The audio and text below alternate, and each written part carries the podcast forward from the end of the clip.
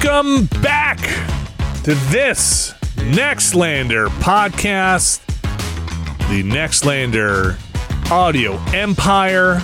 Empire? That's not a good word anymore.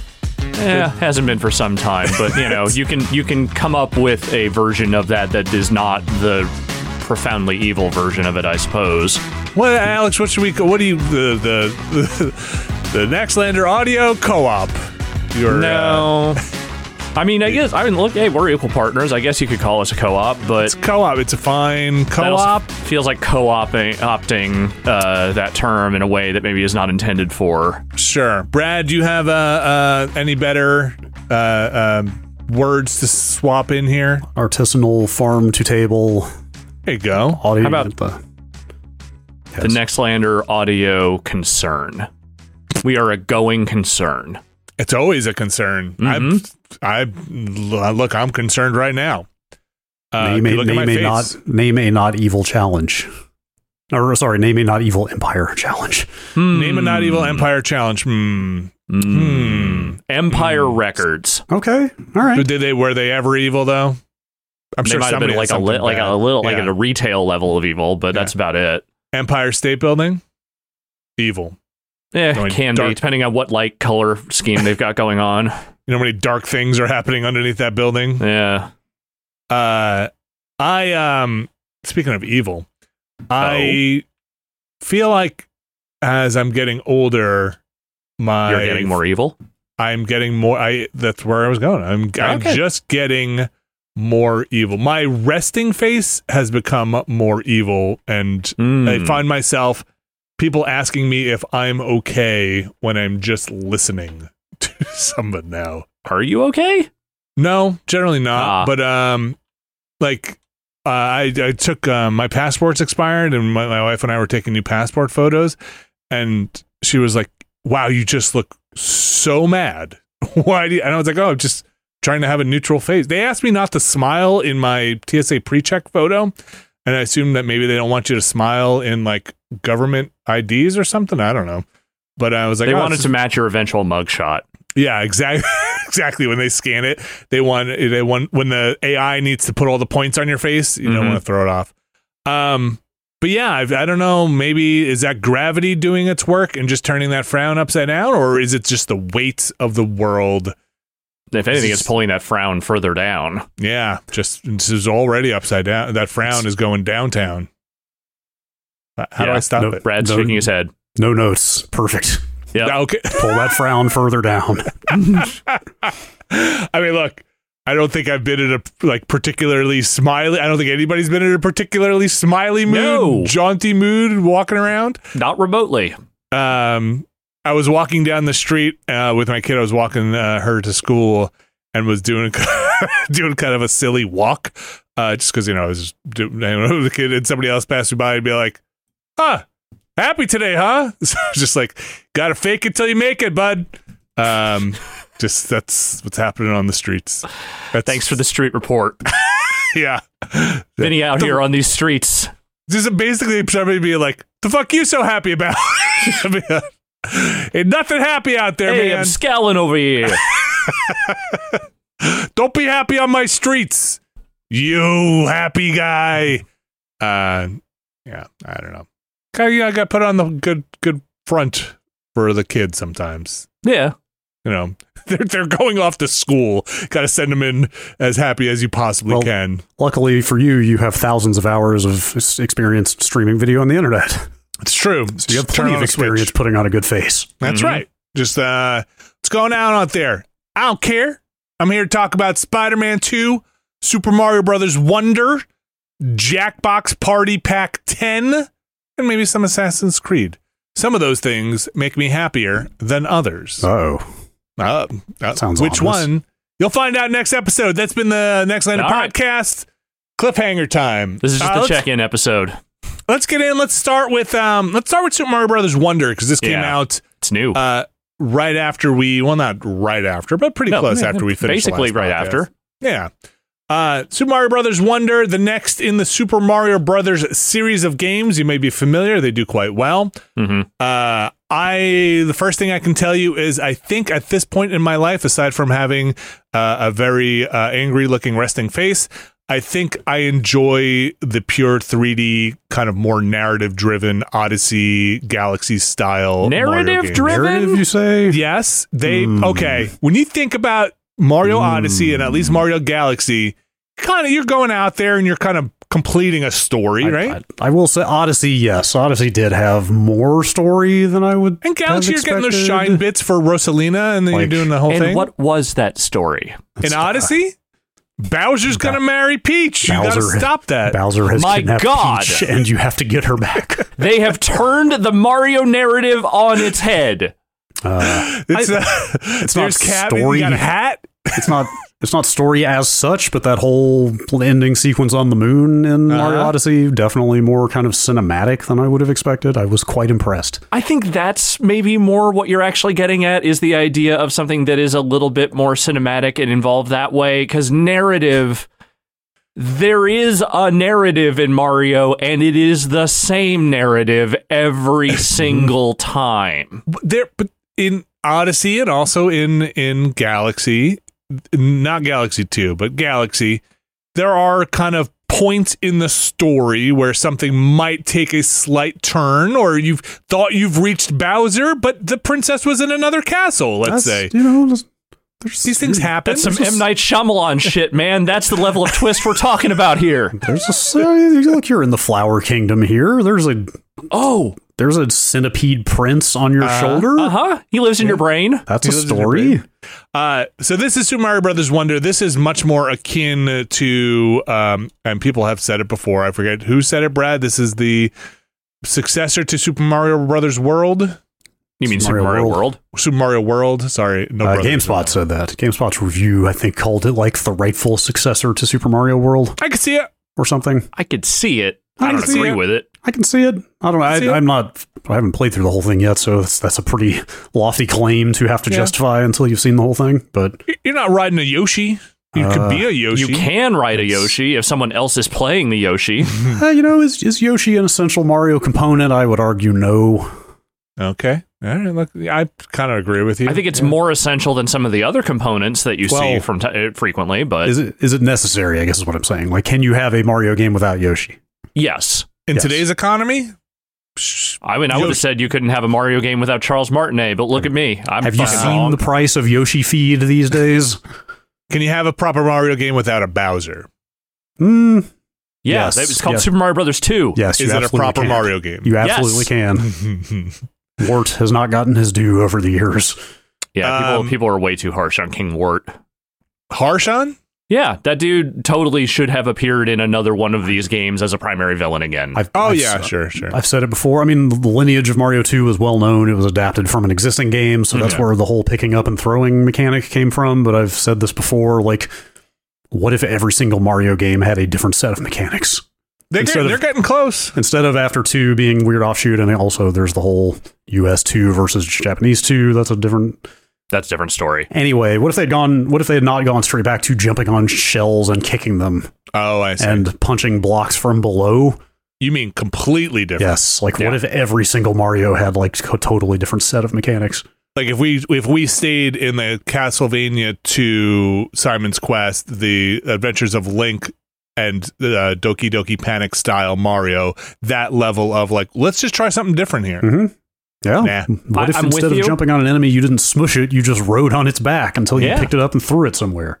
So the thing is, I'm with you, but unfortunately, we are always going to be defeated in this argument because the two games that came after Super Mario Brothers 2 are two of the greatest video games ever made. I mean, So yes, we can't that. have that argument anymore, You're unfortunately. right. Yes. Look, what you got was a floaty jump, a high jump on Luigi, a floaty jump on the princess.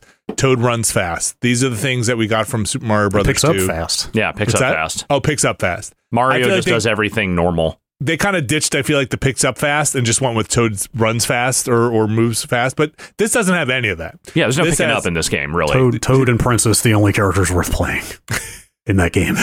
in Super Mario Brothers 2. I tried to explain, I thought it would be fun to explain Super Mario Brothers 2 and Doki Doki Panic to my kid.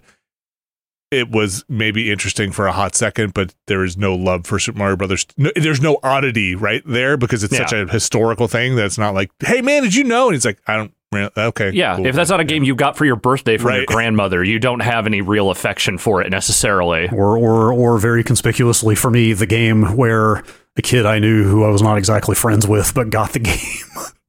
Mm, And I injured, I, I, I engineered the hey, maybe I could go over to your house. Mhm. your new best friend. Hey, and that's how I played Mega Man 2 for the first time. Played Mario 2 all afternoon and then never went back. Uh, Super Mario Bros. Wonder. The actual game Um, we're talking about. the game we're talking about out now on the Switch. It is uh, uh, a lot of fun. It is kind of left to right platforming. It is not a full on behind the back Mario game. It is No. um, more in the vein of a 2D style platformer with Though a there's lot a little of bit of top down as well if you uh, get the right bonus level. Ooh, and uh, and also you have a little like overworld map where you run This around. So it's mission motion mashing This- a couple of things from the recent games. Yeah, but th- this is the next game in the Super Mario Brothers franchise. In Yeah. the lineage. Yeah, it's it's got It's a, a, little, mainline Mario game. It's a mainline Well, Mario. It's it's fine. like I'm got a- saying that. Let's not. I mean, No, I I, am. I, I'm nah, about to do it as I'm saying. Let's not. I'm absolutely going to jump feet first into this, but Uh huh. I mean, the 3D games were the mainline games, but then they Yeah. looped back around to the Brothers 2D games. So, shit, man. Maybe they're all mainline games. I think that could also could be an an, an, uh, an accurate argument. I don't So when you care. I when you say thing, 3D, actually. Super you Mario- mean like 64 and Odyssey and Galaxy, not 3D World. Okay, is I think Super 3D Mario World is. is I Super Mario World is- 64 the sequel to Super Mario World?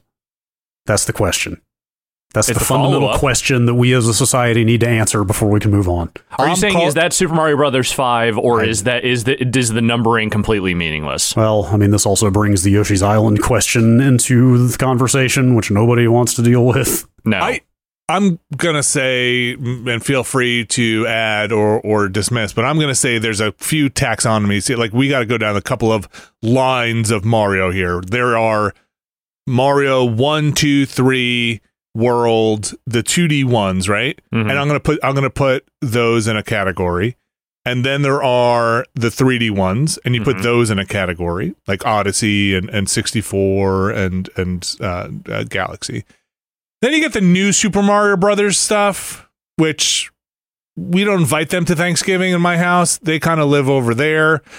And then you get the world and land stuff, Mhm. which are also very good, and but they're closer to the one, two, and three, I think, in Mm. worlds. They're kind of hybrid. Yeah, they're Really? kind of hybrid. They're I think they- they're They have, they have the, they have the kind of structure and spirit of the 2D games, but with a 3D camera, 3D ish, 2.5D. you know, you overworld, you, you can run around your 3D Mhm. characters. So I'm going to put those with the the world stuff on that side and Yoshi's Island on that stuff. Uh, and I'm going to separate the 3D ones and I'm going to separate the new Super Mario Brothers stuff Yeah, because new is its own thing. that's its own thing. And then, of course, we're not talking about the RPG stuff or the Paper Mario stuff. no, That's- th- that that is in fact a whole other lineage Yes. outside of what we're talking about. But if you're talking about platforming games, Yes. I think that's how this goes. And this one is a little odd because I think it takes things from New Super Mario, like the four player co op and stuff. They get rid of the collision, which thank God they get rid of that. And yeah, that does help. don't tell me otherwise.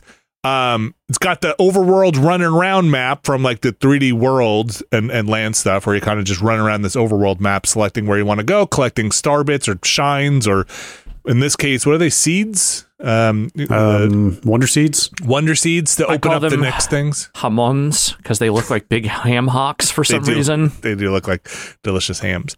But And, like, uh, it's like, but like ham hocks that taste like blueberry.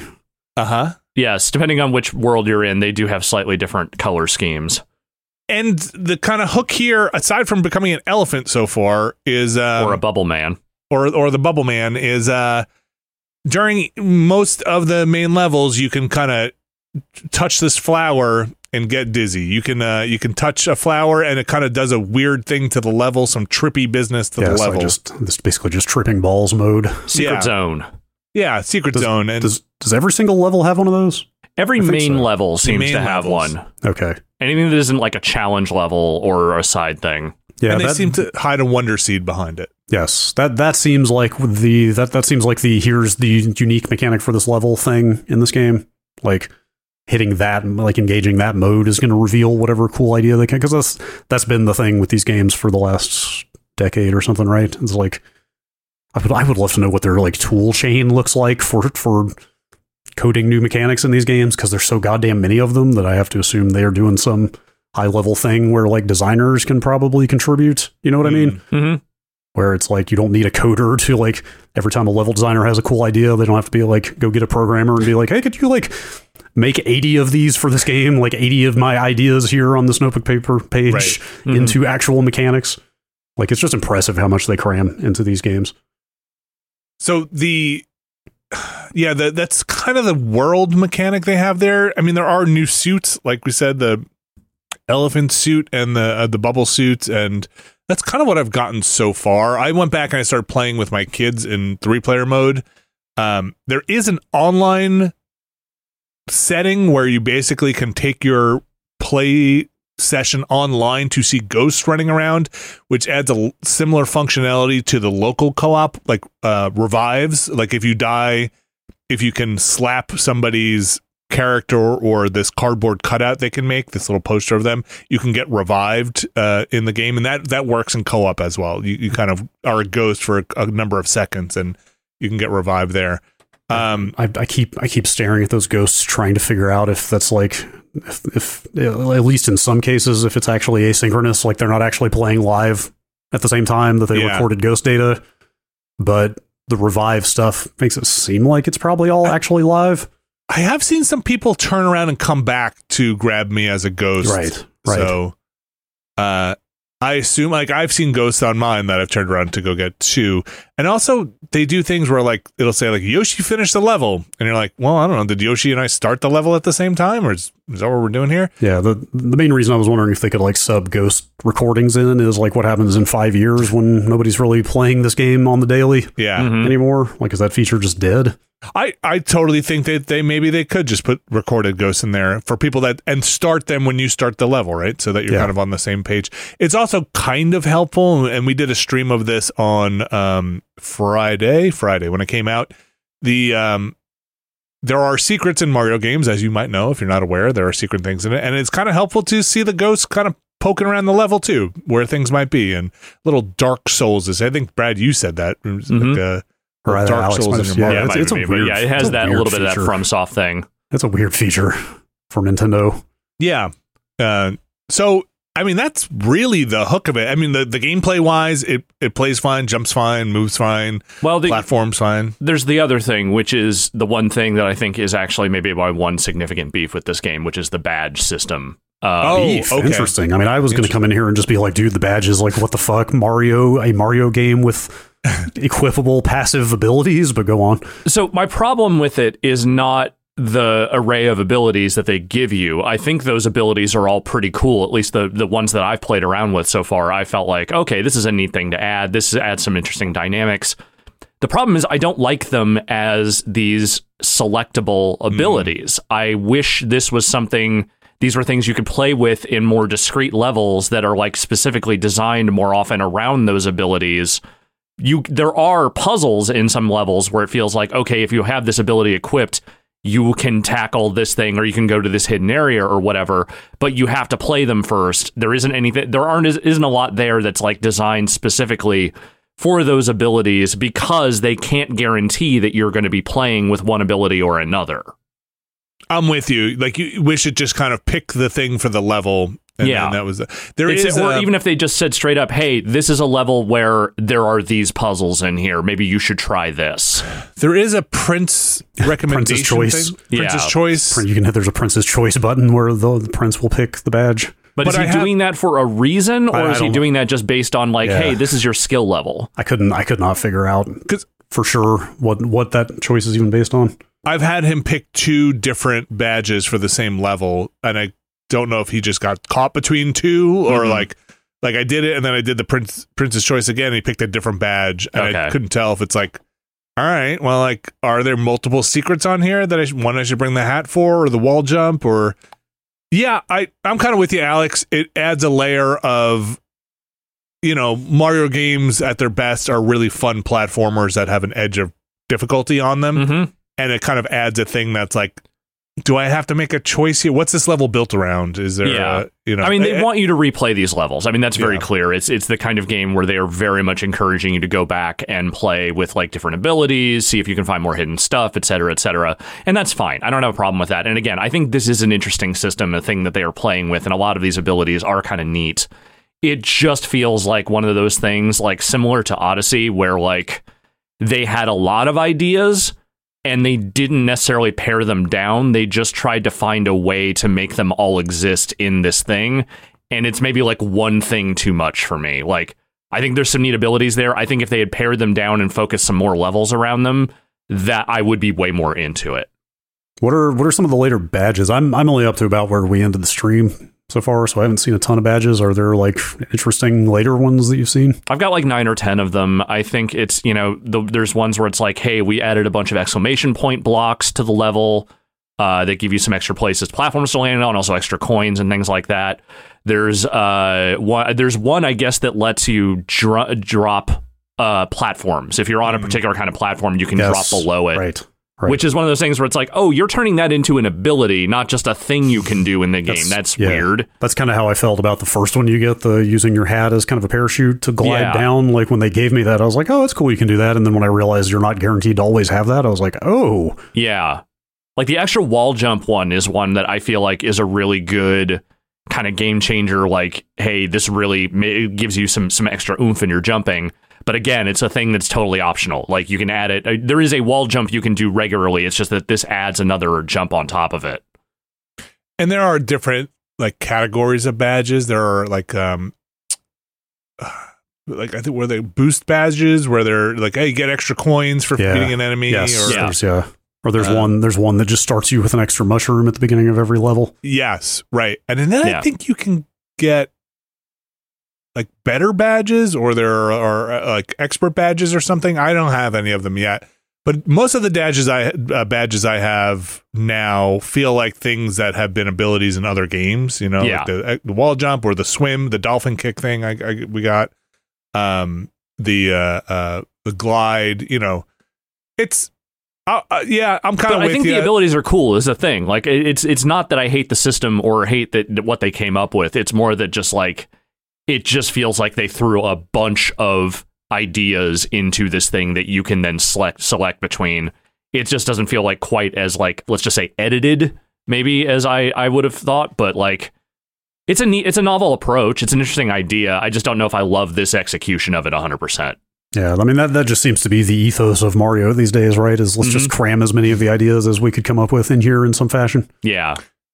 Uh, it's probably worth noting, just in case people are wondering, uh, you get one badge for the local co-op if you're doing it. That- Right. you don't It's, get it's to the same ability that individually- uh, every player has. Oh, yeah, yeah, yeah. You don't get to Oh. individually pick which badge. Yeah. the group, the uh, at least from the what I co-op can, what I can tell. I appreciate what they did with the co-op by getting rid of the collision stuff and the thing where you basically end up accidentally fucking with the pl- person you're playing with on a regular basis, even when you don't want to. You still do a little of that sometimes if you run too far ahead or jump too far high, and then they get turned into a ghost for no reason.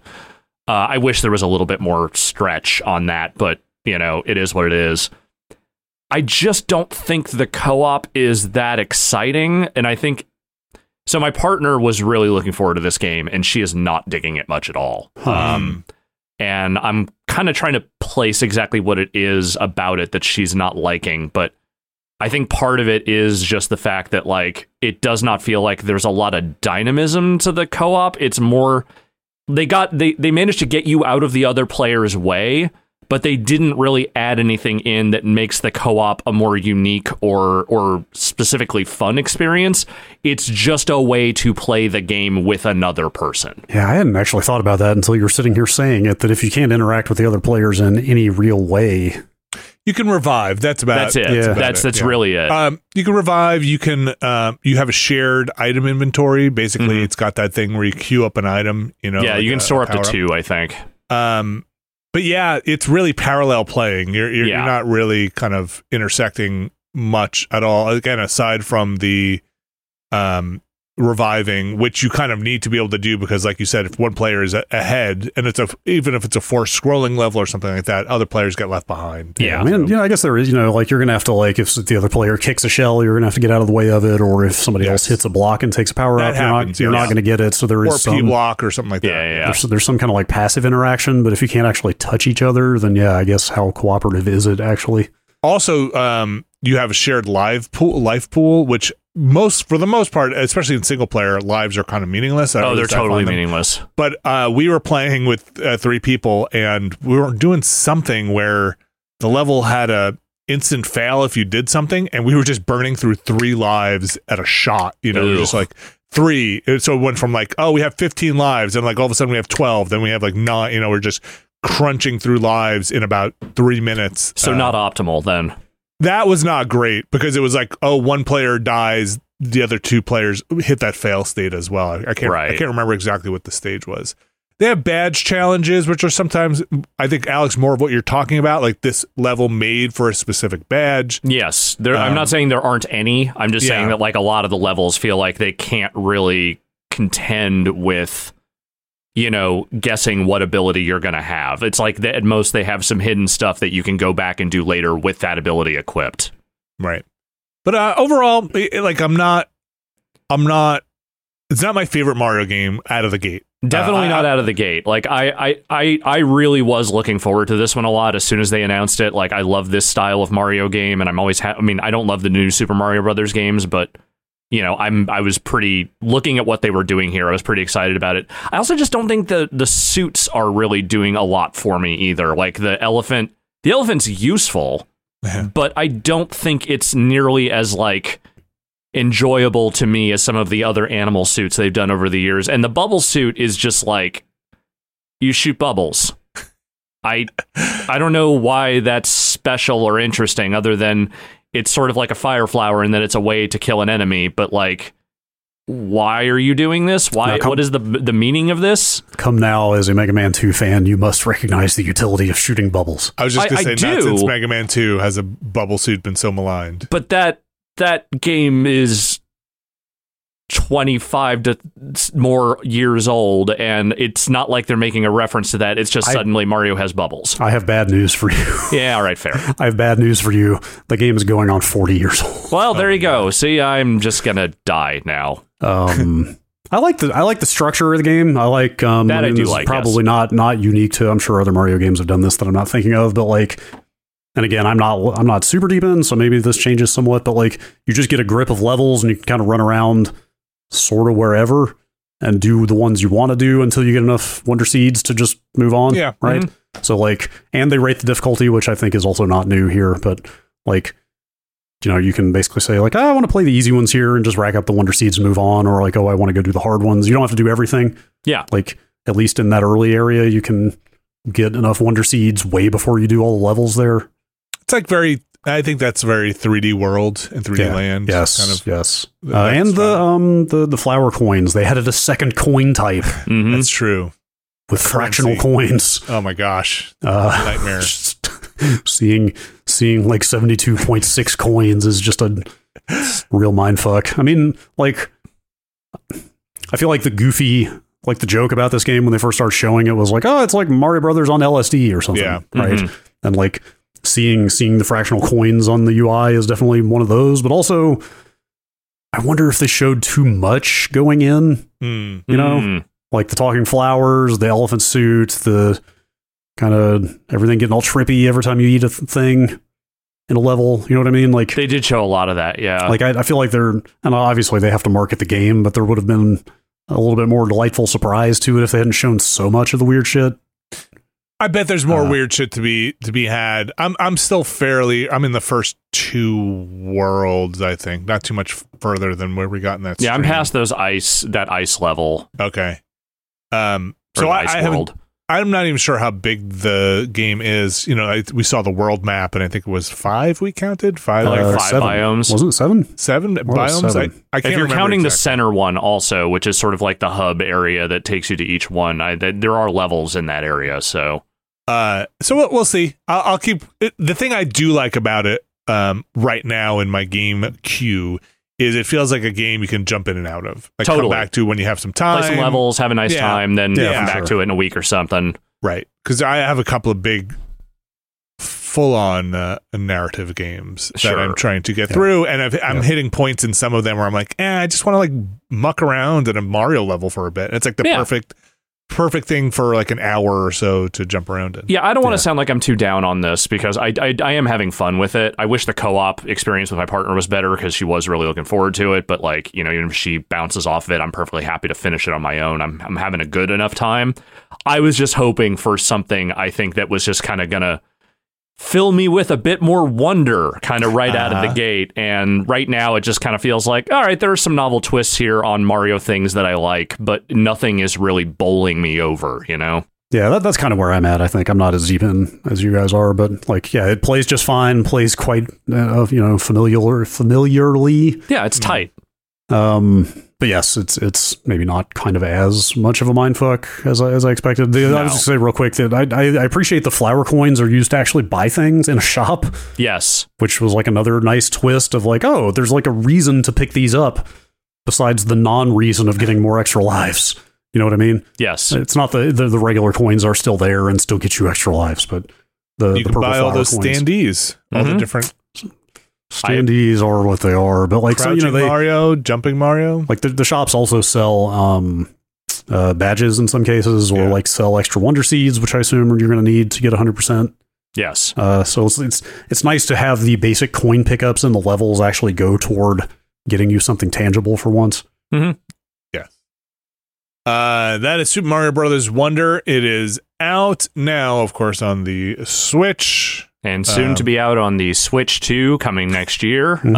uh, it will be available on that platform sometime in the launch window also Uh-huh. that's my bold also claim also been out on the internet for like three weeks now Oh, is that right? Oh, I didn't this know. leaked, this leaked way before it came out Wait, I so was no it like idea. up on the store or something? Or no no no no i mean like Somebody had a copy? hackers. leaked Okay. out. Somebody got a hold of a cart and dumped it or something. But, Hackers! yeah, some other people Mhm. were people were very openly out there talking about having finished it like a week before it came out.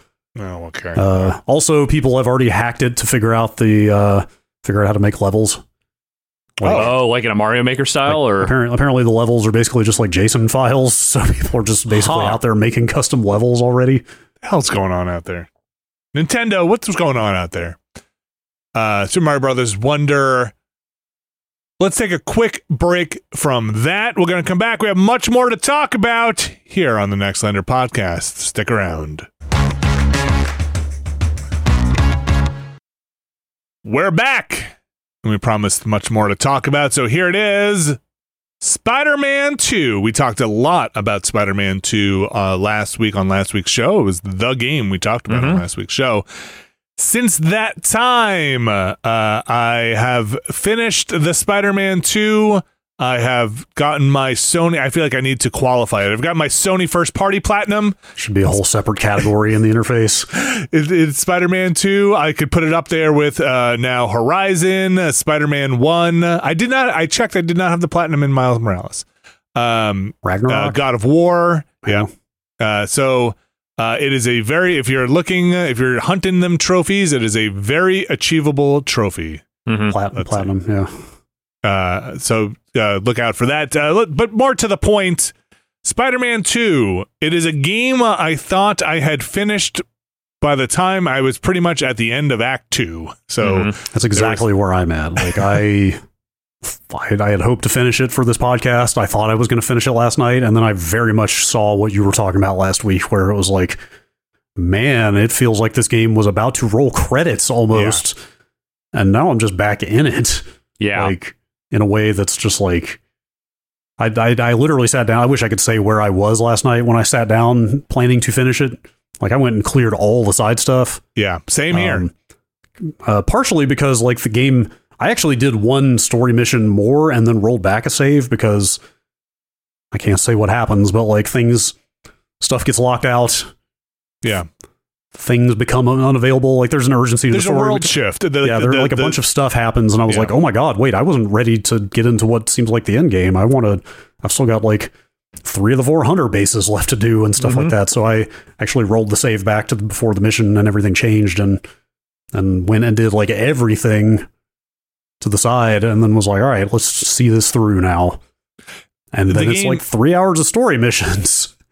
And I was like, and some real shit goes down where it was Yes. just like, and, and again, it's exactly what you were saying. I'm sure anybody who's finished it knows exactly what I'm talking about, where it's like, wow, major plot threads are dealt with very definitively. Yeah. This this has to be about to wrap up. Next thing you know, cut back to like the the standard post mission shot of Peter jumping down onto a perch and somebody coming on the radio, and then him just being like, Well, I should see I should go see what else is out there. totally. Yes. And it's like Bleep, what bleep. fucking Oh, what it's my is dude like the world has just ended like yeah. what and and like another side quest line opens back up at that point and a Yeah. whole new side like g- generic side activity opens up and there's more icons on the map again Uh-huh. You get, new, like- you get new enemies. You get new enemy Yeah. types. You get a whole new thing. like, dude the story feels like it just reached its climax yeah. and it's it's it's not bad but the pacing is a little weird there in the last like looking at the, the mission counter says I have six more side missions to go. All this, although, or no, I mean, sorry, main missions. Although what constitutes a mission in some cases is very short. So I don't know exactly how much I have left, but it, There's some long stuff towards the end where some, you have some longer mission, multi-part longer missions. yeah, Um, it, it's not it's not nearly as serious as this, but it almost reminds me of something like Red Dead Redemption Two or something. Oh yeah. like it's it, again like nowhere near as prominent as that, but it is a case of like. Oh man, this felt like it was ending, and then there's like way more game here than it seemed. This is just like messing with my expectations a lot. So I, I wound up doing exactly the same thing you did. Wrapped up pretty much all of the um, side stuff I could. Was like, all right, let's finish this up. Got into basically what is the last act of the game. Um, they unlock. Well, I knew it wasn't quite over, but I thought maybe they'd do it post game because I had a couple of locked things on my map, Yeah. and I was like, oh, maybe those will just open up post game. Um, for those who are trying to get their trophies, there is one thing. It was driving me bananas. Finally, I looked it up because I wouldn't end the game. There is one that you can only get post game, uh, in the uh, basically epilogue. And I was like, where I can't end the game. Where is this last thing I need to do?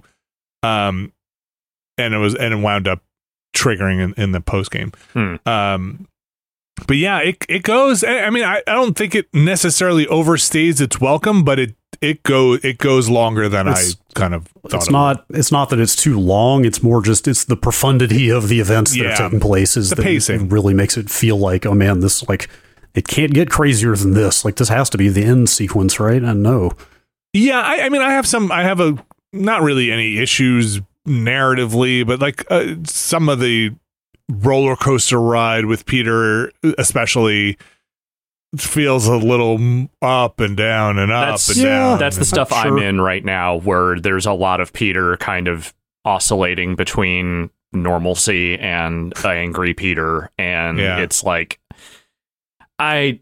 So here's the thing. I think the Venom suit fucking kicks ass. I think the fights when you are using that suit, like when he sort of starts launching those those Venom suit Your, asubilities, your like that symbiote Like suit symbiote abilities. suit stuff is really cool. dude like the the what is it the surge symbiote surge or whatever Yeah. the, the click both sticks as the like when you're in like overdrive mode. it's like straight up brutal man he's just like like you say you don't kill people but there's no way these people are surviving these cranial energy injuries Well, there's a couple of spots where even he is sort of like, I didn't do that. I didn't tell Yeah. the suit to do that. It decided to do that on its own. But you know, I, I the main thing with that stuff, on top of being cool powers, is that the way the animations are built around that stuff, and the way that like the the like those fights feel incredibly dynamic when you're doing that stuff, and like the flow of it is really interesting.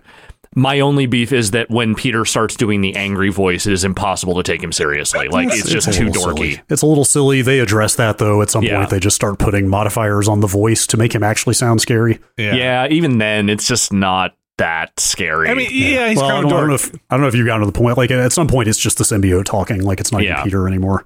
I, I've uh, definitely heard the oh, that's the symbiote voice here and there. So Yeah, he starts getting into his like Doctor Claw style, like mhm. we are Peter, you know, Yeah. stuff like that. And it, but it just makes me want to play Miles all the time because Miles is such a cool, cool cucumber throughout a lot of this. He's like, I just, I just like his character and I like his portrayal in this. and I wish he was the center of the story and not Peter. Honestly, like it's not that I think this is a bad story. It's not, and I think especially as stuff with Kraven starts coming more into light and you understand what that dude's deal is. I think they they actually have a pretty interesting notion of what they are doing with that villain and why all of this stuff ties together. I just don't think the way they sideline Miles' story for a good chunk of it is as compelling to me. Like his thing of I'm really still mad at Mr. Negative is just Mhm. not it's not enough to keep me interested in his over like I'm interested in the the smaller things that he's doing with school and his mom and all that other stuff, but his role in the main narrative like for a long chunk of it he is just completely he's literally the guy who doesn't get his phone calls answered. You know? Yes. Like Yes. Peter is hanging out with Harry all the time. That is the central focus of the story. And I think some of that stuff is good. Don't get me wrong. Like I think the Harry stuff is actually pretty well written and the, the performances are good. I just the, it really feels like Miles is there as an appendage for a long chunk of it. Yeah, that that's very much true in the middle of the game. They do bring Miles back to the back into the spotlight. I had to good- assume that's bit- where they were going with a, a good bit later on. Yeah, you, you focus on Peter. I mean, because it becomes a big part of the story, and these are not spoilers. Like the symbiote suit Yeah. is in a lot of the pro- Everyone promotional knows. materials, but like you know the that relationship and that setup takes up a pr- takes a lot of oxygen, right? It takes Mm-hmm. up a lot of the story to set up the Harry stuff and and Peter stuff, and during all of that, Miles is just kind of like mopping up side quests the entire time, Oh, or like okay, fu- Peter. I guess I'll call back later. Yeah. but but like Brad said, they do spin it back around because, as you might imagine, Peter winds up getting into oh, Peter's in Oh, yeah. trouble here. So like M- Miles winds up being a very formidable force. Also, Miles, Miles's power set's kind of awesome. I mean, yes, he's, it is. Yeah, like they they they very much. And I haven't I haven't seen the very end, like I said, but I'm past this kind of once things reach uh, their apex, they very much start to feel like co-equal Spider-Men. Mm-hmm. yeah, I guess I would say like they like Miles feels like he ascends toward the end of this game to good.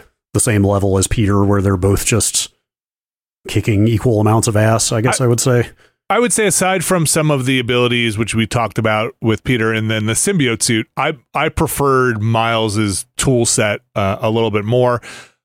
100% preferred Miles on any stealth mission because he just has that camo. He he's Yeah. got that camouflage and it's like what Peter just does not have that ability or a comparable ability to just disappear out of uh, a no, stealth kill. he has other cool abilities. It's just not that. Um, and you know, but later on, I was like, it is faster for me to just bulldoze my way through this thing than to try to stealth through it. Like you just you get so overpowered. I think Brad, you mentioned the the symbiote surge, where you're just like in overdrive mode, and you can clear out an area, and that charges. The upgrades you get are pretty meaningful, and some of them help recharge things faster. So you can get that thing charged up fairly quickly Mhm. to the point like you're just popping it off and it's almost recharged in a couple of enemies to, to get it going again. Um, I think it wraps up pretty well. I think they set up a, a pretty good situation for if they're going to make a Spider-Man three, or I, if I guess if they're I don't know if they're going to try and tie in Wolverine to this universe at all. I have no idea what what their plans are for that. Now that I guess everything is licensed under one roof, or this is a separate license, I have no idea. There's idea. still some funniness around Yeah. some of that stuff, but I mean, look, Fox is now part of the the the Disney brand, so like, yes, anything X Men is still technically under their purview now. It's still the Spider Man stuff that's weird. Yeah, Yeah. so it's like Spider-Man, Sony's It's license. still part. Sony- There's still a deal with Sony. Sony Sony had has film rights for Spider-Man. I'm not sure how that extends to games though. I don't know if they're actually just licensing from Marvel for the game. And then so MC just sorry, this is a tangent, but just do you guys know if for MCU stuff they relicense back from Sony? For So Spider-Man, that's Yeah. my under, that's my understanding. Yeah. Okay. basically, Okay. like in a weird way, Spider Man is sort of on loan from the Sony collection. Okay. because and I think part of that ongoing thing is why they keep making all these Spider-Man villain movies, or at least they've made those two Venom movies, and they are going to make that Kraven movie. And that's those a are all Sony one, those right? are all Sony Yeah, productions. right. It's uh it's film and television that Sony has rights for. Okay. I assume video games is rolled up somewhere in there. Well, I Uh, mean that's no, all no, part I of the Disney so. licensing stuff. No, I, I think they, they must be doing a separate deal for the, the video game rights. oh, okay. Well, there is a Wolverine suit in there, um, like Yeah, for for Miles. I mean, Uh, you they, know- they, they know, know what people are anticipating, so Biz, business can make anything happen if there is enough will Sure, there, yeah. of course. But Uh, I so I like this game a lot. I think it is probably the best one of these, though. Miles Miles is shorter bound or more contained boundaries was really nice. Like it's just kind of a more um, meal sized, uh, Mhm. digestible. This goes on, but I tell you, I like I, I beat it all the way through, kind of nonstop. So there is propellant in there, and there is Yeah. a momentum in that in this one, which is pretty good because things like Assassin's Creed Mirage, I'm struggling to. We'll talk about in a second. Yeah. Kind of uh, get through this. This does keep you going. No, I want to Yeah, keep playing this is the thing. Like and I can't say that too many big games have kept me going past, you know, let's just say the 20 hour mark this year. Like a lot of stuff I've just completely fallen off of, but this one I have a comp- like a compulsion to keep going back to because it's not really ever boring. Like there are some side activities that I think are less interesting, but they're just so tangential to like all the stuff that is going on in the story and like kind of just the general fun of swinging around the city and doing random shit. Like it's too good of a time for me to want to put it down. Like even having like even like basically every single side thing in this ends culminates in some kind of narrative thing, Yeah. Yeah. however small. Like um trying to think of like Alec, do you have the the the chase the drones around side mission type yet? Yes. You do? Okay. Like even that one, like which Did you comes finish in, that? Yeah. Okay. Like the ending of that really surprised me because it came out of nowhere. You know, like, like that's a side mission type they roll out relatively late, and I was just like, well, they're just trying to put more side filler in here. Even I- that, you go to un- a, a unique environment at the end of that thing. Like a lot of these repeatable side activities, you end up in a place that it's like, oh, they put like real art design and and artwork into like this unique environment you end up in at the end of this what seemed like a throwaway non-story. I meant mm-hmm. to look that up because it felt like a reference I didn't quite. Yeah, like the, the, No. a, the, a a villain who uh, there's no there's no sign of this villain until you finish this thing, and then all of a sudden there is. You know, it's like oh, Right. I mean, I don't know my Spider-Man villains very well, so Did you I finish like, the spider? Where did this person come from? No, I have not. I think I've probably got another eight of those or something. Okay. Um, that's another one that also ends in like a little bit of a head scratcher. Yeah, but they they just they all feel worth doing is what is, is I Yeah. guess the point I'm making because you get Yeah. XP and, and materials, of course, but like every time you finish one of those lines, there's like some actual content or story thing like reward there. Spider-Man Uh, 2. Yeah, it, it, It's pretty good. cr- crazy to me seeing people say this game's too short. I mean, like Too short. Who is Oh, yeah, that saying was- that? that was well, a lot of that was based on the numbers that they quoted. Like so much of the shit people get mad at in video games these days is based on numbers being quoted by developers and not Yeah. actual real world experience with a game. Uh, but when they came out and said like, oh, it's like 18 hours long to finish the story or something, there was discontent, let's say. But like, I was ready to feel satisfied It- when I thought I was done. Yeah, like I'm I'm at 30 hours with like still a handful of whatever I've got left here. I mean, granted, like I said, I've done all the side stuff up to this point, but like this does not feel like a like a game that does not prove its value. hmm Yeah. It's it's pretty good. I think it Um, wraps up pretty well. Yeah, Um, I, Brad, I Brad, was. Oh, I'm sorry. Go ahead. I was going to say you could probably confirm this where you are. Alex probably too. Also, between Miles and Spider Man, it's no contest. Like Mary Jane is the baddest character, and the Mary Jane takes down people like Yeah. just no pro- Like- no I problem mean, she at did all. train with Sable apparently, There's a so specific. There's a specific.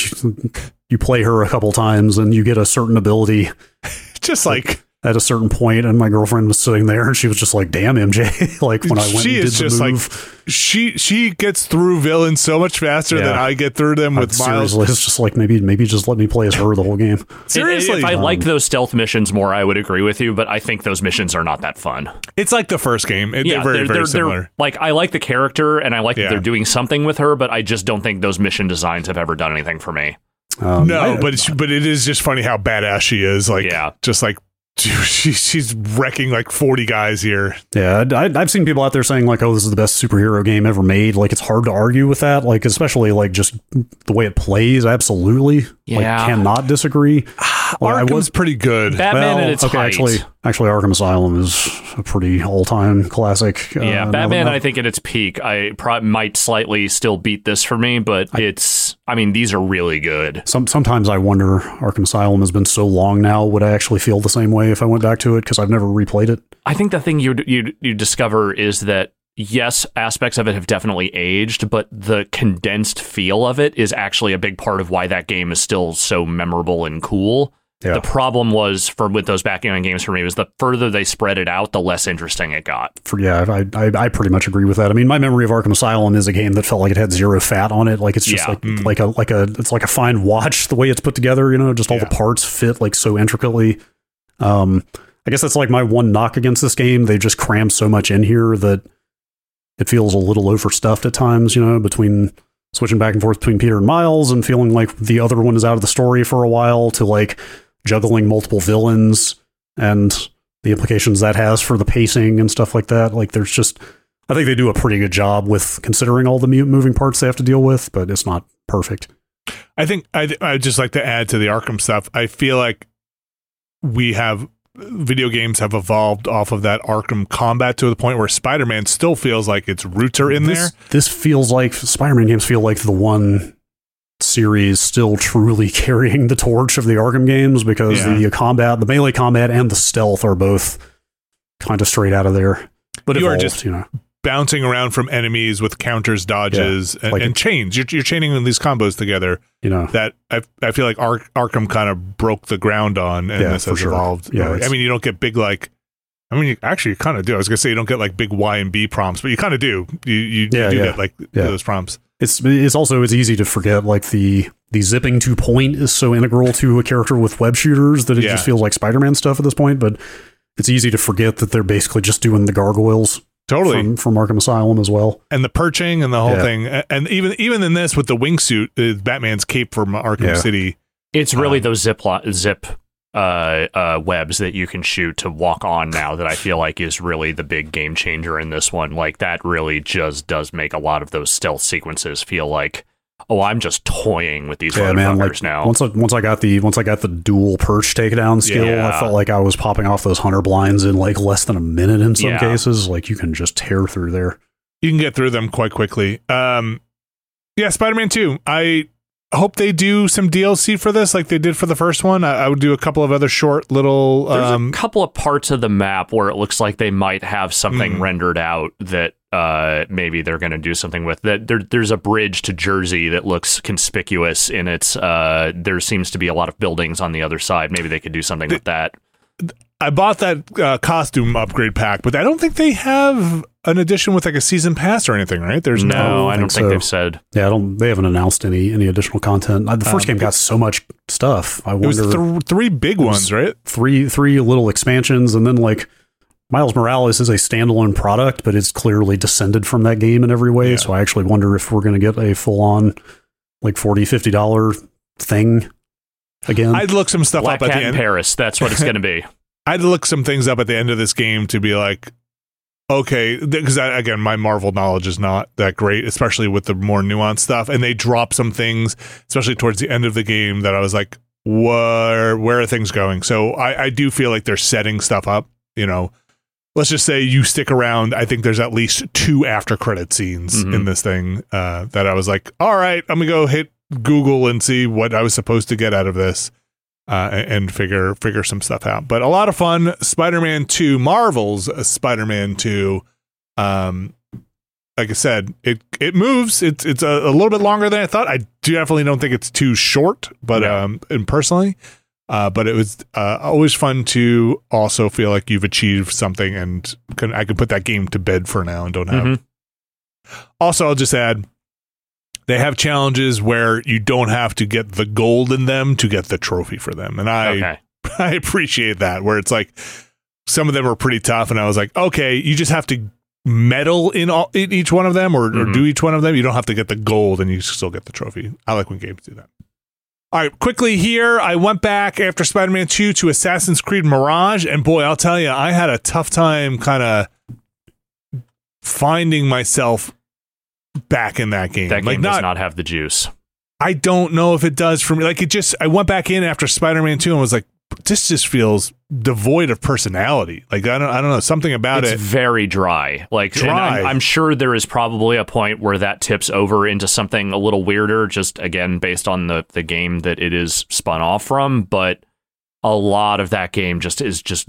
I mean, it's dry as the desert, man. Like there is just not much weird or interesting stuff happening. Like Basim is not an uninteresting character, but they are just they don't have a story here that is really grabbing me at all.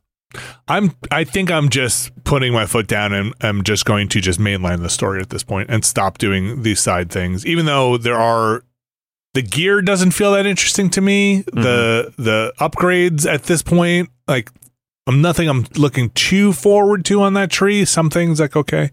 But I, I think I'm just going to try and push forward and see what I can get in terms of story out of this because I've been trying to do a lot of the side stuff and it's really repetitive. Um, it's you know those pickpocket events, the the shards. I will continue to do the shards because you get the gear from it, but hmm I just think the loot in this game is lame.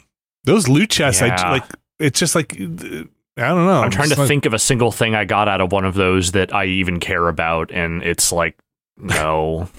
Right? Yeah, like the stats on them. You're like, oh, okay. Like I guess, I guess if I upgraded this, it might be useful, but that's not really my play style. That's not how I'm going. I don't know. yeah. Um, I, yeah, hopefully I'll, I'll go through and finish it up. It, I'm decent along in the at least revealed narrative, so maybe it won't be too much longer. I, I'm curious to see where it goes. Uh, that's kind of all I have to say about Assassin's Creed Mirage. It's a thing I have now that I am trying to wrap up.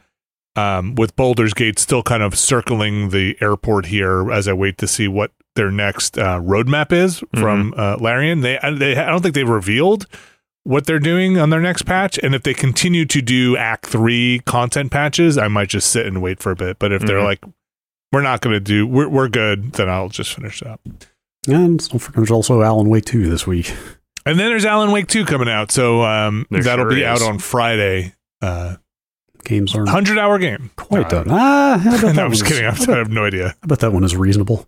Um, and the uh, other thing I did wind up playing over the weekend with the family, now that it is nice because the kids are all old enough, can read. We played, can get references. We played a Jackbox Party Pack 10, which Ah. came out. Um, we had tried playing some Jackbox before with the family. I think even though the reading was there, the kind of like making jokes and references wasn't quite there yet but now your but now a comedian, so now we're full in it. So Mhm. like now we, we can do it. Uh, and Jackbox Party Pen, uh, Party Pen, Party Pack ten, the tenth Jackbox Party Pack, uh, as a as a new TKO. Uh, so we did some TKO. It's got TKO two. Uh, it's got a game where you are um, two people are kind of writing a text message at the same time called FixyText, which is kind of fun.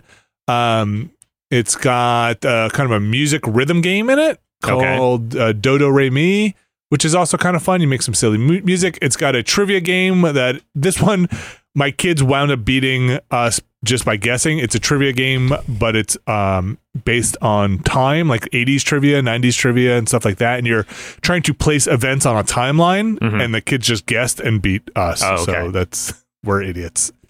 Um, and then there's one called Hypnotorious, which I think needs more than four people to be really um, to click because we weren't quite getting it. It's a not quite bluffing game, but it basically if you have four people, three will get uh, a, a certain prompt and one will get a different prompt, and then you're trying to figure out who's got the bad prompt, right? mhm. By categorizing it. But I think you might need more people. With four people, it wasn't really, really quite our thing.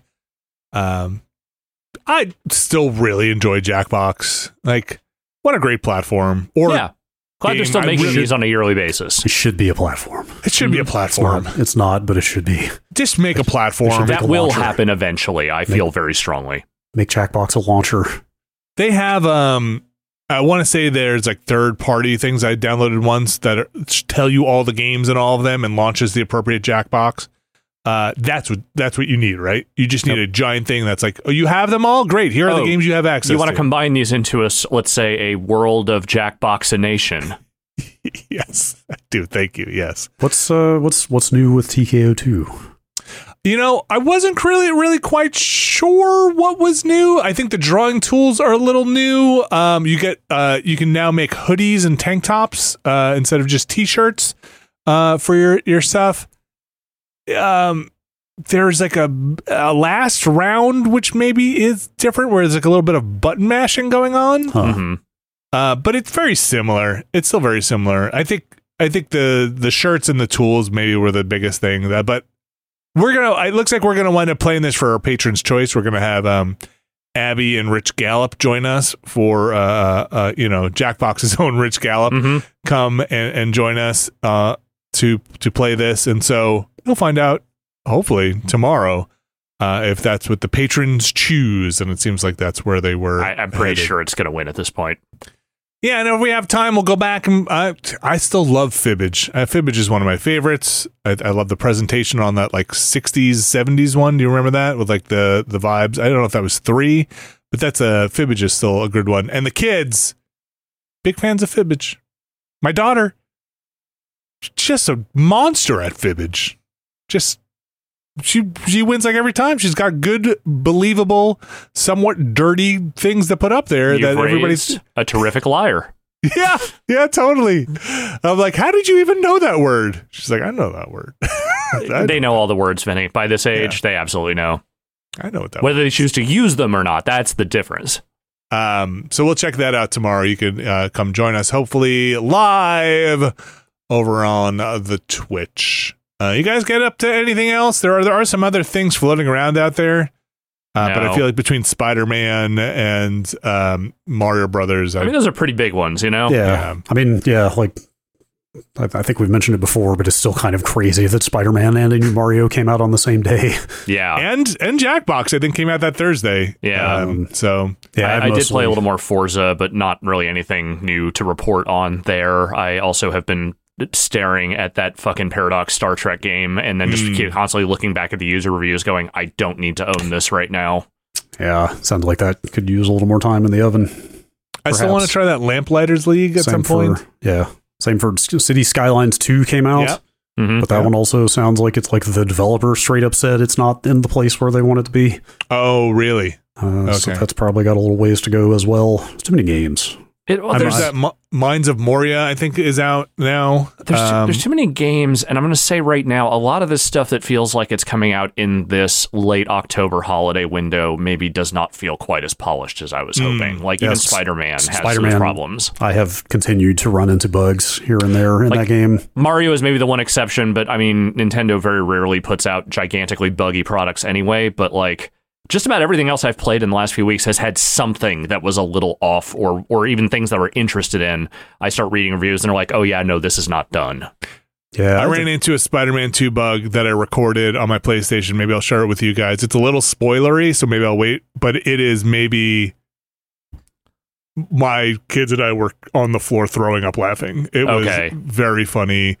Uh, basically, the suit disappeared, Oh, and so it, it is just Peter's head floating around. I think I oh, saw a I've seen a version of that before. of yes, that. yeah. not in my to game, but I've seen videos of it.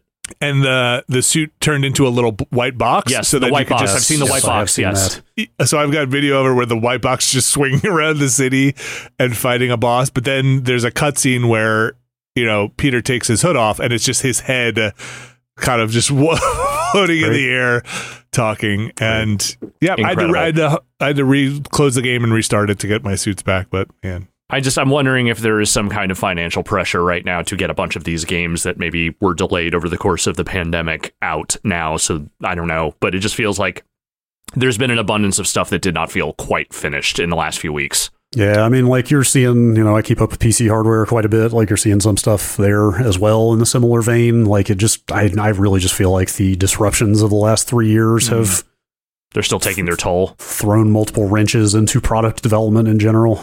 as as I would say again, for just from an outsider point of view, but I don't think it is ridiculous to say as products get more and more complicated. Yeah, there's there's- also that. Like even even on the tech side, I feel like the amount Dude, of fucking things dude. going on are Don't Google Alan Wake 2 PC requirements. Uh, are they super intense? They are very, they are pretty intense, but also so Googling is- the PC so is- requirements will crash your computer. So is so is the backlash. Oh, really? Because they're so high? Yeah, Are they minimum specs or recommended specs? uh, Or I mean both it's multiple. I don't know if you really Okay. want to get into it. It's multiple things like 10 series Nvidia cards and 5000 series AMD cards straight up can't run the game at all whoa. because they lack f- features that the game needs. Oh, okay. They're not optional, like non-optional Yes. features. Yeah. Oh, I see. Um, and then there's also just like what the, the cards that can run at the types of performance they're turning in. I mean, it's very much, it's very much, we're finally at the point where current gen console game only games are coming out now and the specs are going up pretty severely all of a sudden. Yeah. and we just have not had many of those. Like I was trying to think about like how many how many games that don't run on Xbox One and PS4 have come out on PC. It's very few. Very few. Uh, so Yeah. Um. Yeah, they've been a kind of ex- console exclusive, I would say. So yeah, I don't know. it's like Ratchets Uh-huh. and something else, maybe Forza. Forza Yeah. just came out. Starfield. Mhm. Like there have been very few games that only run on the, the current new consoles that have come to well. PC. Okay, look, I'm not here to dig on the Series S, but like Starfield does run on that, even though it's yeah, you know, well, it's, the same. a, it's a current though. Like, console. it's, it's the same. You know, the the, lo- the underlying logic is the same. It's just the graphical bells and whistles that are being. Right. Um. uh, yeah, I don't know. I just, uh, we are also about to hit a period where there are not a lot of uh, big releases, AAA releases, I should say, uh, from big publishers coming out. So uh, I don't know what's going on with this year. Maybe we're in the new normal. Maybe we're just in the kind of um. We're hearing, we're f- hearing or feeling the first wave of the kind of post-COVID, post kind of troubled supply and development and personnel stuff. Uh, and this is the kind of first wave of big releases uh, past that, and we'll see what happens as we move forward. I again, my thing is, I don't think game and tech is getting any easier to work on or develop. It seems like, um, or at least at that level, at that high level, a lot of systems in place. Yeah, well, you know, it's, it's always just a bumpy transition every time new consoles come out, and a bunch of new tech has to be come, like developers have to come to terms with a bunch of new stuff. Like it will get easier. We're just in the middle of the transition right now because that transition didn't happen three years ago, like it wouldn't have. normally. Right, right. Like it was a delay to games Yeah. being made specifically for these consoles to basically now. It really just feels like this last, even I was going to say this year, but even just the last four or five months where we started getting the, um, this will not run on your PS4, this will not run on your Xbox Yeah. um, um, One. Uh, all right. We're going to take another break. Got a little bit of news to get to. Kind of, kind of uh, big news, yes, or last week with um, all of the uh, Microsoft and Activision stuff. This this news not so big, but we'll take a quick break, come back, and get to it. Stick around. All right, we are back. And we just had a little bit of a break there here internally. If you're on the premium feed, and probably no break at all. But for us, there was a little break, and I got some news for you guys. The Oh. painting of the Halloween costume for my son has begun. He is a, a Bob-omb. Uh, For a second, I thought you meant like a portrait was being painted of your son in a Halloween costume. yes, he is standing in a, a, a next to a the bearskin rug, and uh, Mhm. Um, so the idea, hopefully, we'll see how this works out. Was and uh, this one's on me because it was my idea for the how to do it.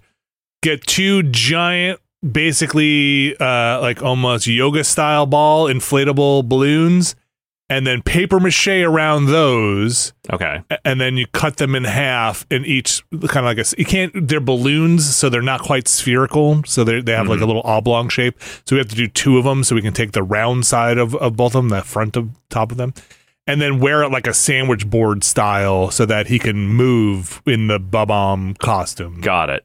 Right because otherwise if it's just the circular bomb really hard to move Yeah. also can't go inside Arms are kind of stuck out in a way. Yeah, you can't yeah. really put them down. So Yeah. So I'm curious. They they were outside. the The blowing them up was uh, tricky. We got it.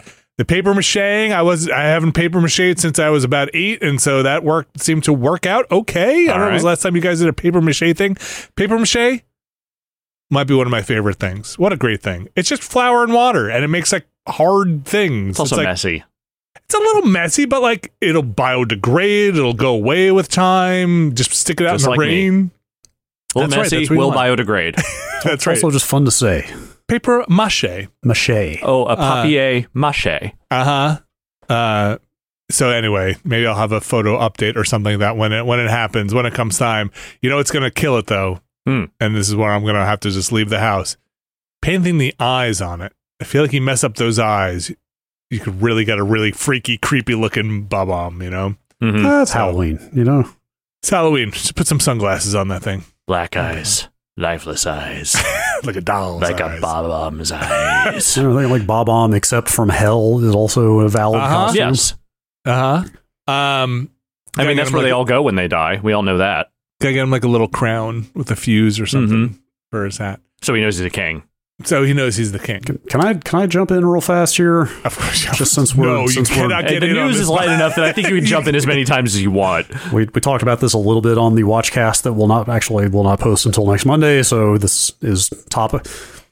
Alex, do you have any more or any any more horror recommendations? This is our, this is the last weekend to Mm. cram some horror movies in before All got Hallows nothing. Eve. But recommendations. So give me some guidance. What are you looking Like for? like I already I already came out of the Watchcast with the Dawn of the Dead remake. hmm So okay, so I got zombies covered. Maybe like a something supernatural, Like a ghosty Rad. thing. like a d- d- yeah, sure, ghosts or like hellish or something. So I haven't seen it, but I've heard good things about that Talk to Me movie that came out this year. Mm. Uh, I don't know if you know anything about that one, No, I haven't uh, heard of that. okay, I don't want to. I don't want to give too much away because I've heard a little bit about what actually happens in that movie. I haven't seen it yet, but I've heard it's pretty good from people I trust. Um, Okay, I see it being compared to stuff like Insidious, so that sounds that sounds in the vein. yeah, that one's pretty good. Um, I mean, th- or at least that's what I've heard. Let me let me th- think on that one for a minute. Uh, are there any You other haven't seen things Hereditary yet, right? I've not seen his. Is that like horror horror? That's pretty rough. I, it's pretty much horror. I thought I had gotten the sense that it was like somewhat horror, but not like as. I'd say Midsommar blurs the line more than Hereditary Oh, does. maybe that's maybe that's what I was thinking of. Maybe Yeah. yeah. the one I was thinking that's like maybe not super traditional horror. I mean, Midsommar is like folk horror, and you know, if you're looking for something in that vein, uh, there's plenty out there. I will always recommend if you want something that's a little goofy but also pretty good horror. The original Wicker, uh, good folk horror, the original Wicker Man from the '70s is actually a legitimately good movie. Okay, Not the bees.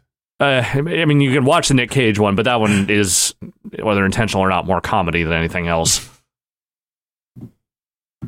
all right. Not enough to work with That- for that's, now. prob- that's that's probably enough for the weekend. okay. If you watch Hereditary, let me know what you think. I found that movie to be be a rough one. Like, uh, Yeah. yeah, Alright. it's a good psychological. I mean, it's not- it's not horror like- movie. It has some gross bits in it, but it's not like it's you know uh, torture porn or anything. It's just it is it has some really intense emotional stuff in it, and also is pretty uh, pretty dreadful in in a very intentional way. You know, Mm-hmm. Sure. Mm-hmm. Dreamcatcher. no. That Honestly- not even like the fifteenth fucking Stephen King adaptation I would recommend. Honestly, I could I could just mine horror classics of the '80s for an entire month of October Totally, that I haven't seen. Uh, Dreamcatcher. you should get a King thing in there. You've been talking about King lately. I King feel thing. like you should you should knock one of those out. If you have one of those adaptations. Are there are there a lot of good King movies though? I mean, there aren't a lot of good ones. I think there's a lot of pretty good ones, Hmm. or at least watchable ones. They did just release a 4K of Needful Things uh, pretty recently. I don't know if you've seen that one or like that one, but I have a weird affection for that movie, lumpy and uh, pr- sometimes bad as it can be. Pet Sematary. Pretty Didn't they, good. did they do a Mhm. remake of Pet Sematary? There is a remake of yeah. Pet Sematary. I never saw it. I never saw it. There was a Pet Sematary 2 also. there wasn't was with Edward Furlong and Clancy Brown. There? Okay. I think I like the the recent It remake also was kind of huge, right? Yes, both parts of that I think are fairly well regarded. Maximum Overdrive, Obviously, obviously. Night Cujo, Shift. Christine, right? Monkey Shines. Yeah, we should do a King thing. That's another podcast. We can't we can't call a podcast King Things. There's already Oh, a Just King yes. Things podcast. Oh, is there? That Yes. definitely exists. Okay, we should do we should do a King uh, month on uh, on the King of Podcasts, the Watchcast. Hmm. Um, Our empire. no, we don't use that. But it's the I mean, if we're kings, then we have an empire. That's just how that works. we cool. It'd be cool to like watch the thing and also read the thing, but then that's a good plan if we want to do like one episode a quarter. True. Um. All right. Let's Should get into news? the. Well, yeah. There's not a lot here, like you said, Alex. Um. There was that Microsoft partner stream that happened um, Today. Like as we were starting, yeah, kind of right before we we hit record on this. a couple of things out of there.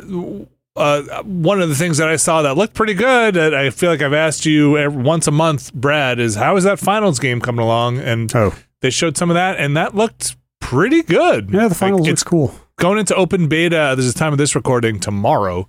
So um, we'll see if uh, we can check out some of that or play it at some point. Not tomorrow, but uh, in the near future. I don't know how long the open beta will go. Uh, you guys have some stuff you want to talk about that jumped out at you? I feel like we talked a little off camera about some The- things. But the big one is they showed this Metal Gear Solid 3 remake, at least to me. hmm Mm-hmm. Um, like actually showed it in. Of course, they describe it as first in-engine look. It's largely just a lot of shots of Snake creeping or Big Boss creeping around in the jungle, and alligators and snakes and frogs. hmm you know, Um, Oh my. Metal Gear. it looks good. It's on Unreal though. I think they they like go out of their way to say like running on Unreal Engine Five. Right. Um, it looks good. It looks like, you know, uh, of a like modest modern budget, I would say. Yeah, It it, does pretty- not it look like they have done a complete overhaul on that yeah. thing. Yeah, well, I mean, it's it's definitely all new graphics, but it's Yeah. like, but it's like pretty, like it looks good. I guess what I'm trying to say. It's like not not triple A, quadruple A necessarily, but it looks certainly quite serviceable. Um, I think like the bigger thing for me is seeing what may have changed gameplay wise. Hmm. because I remember that game being very successful narratively and not so much mechanically. Granted, I haven't played it since it came out.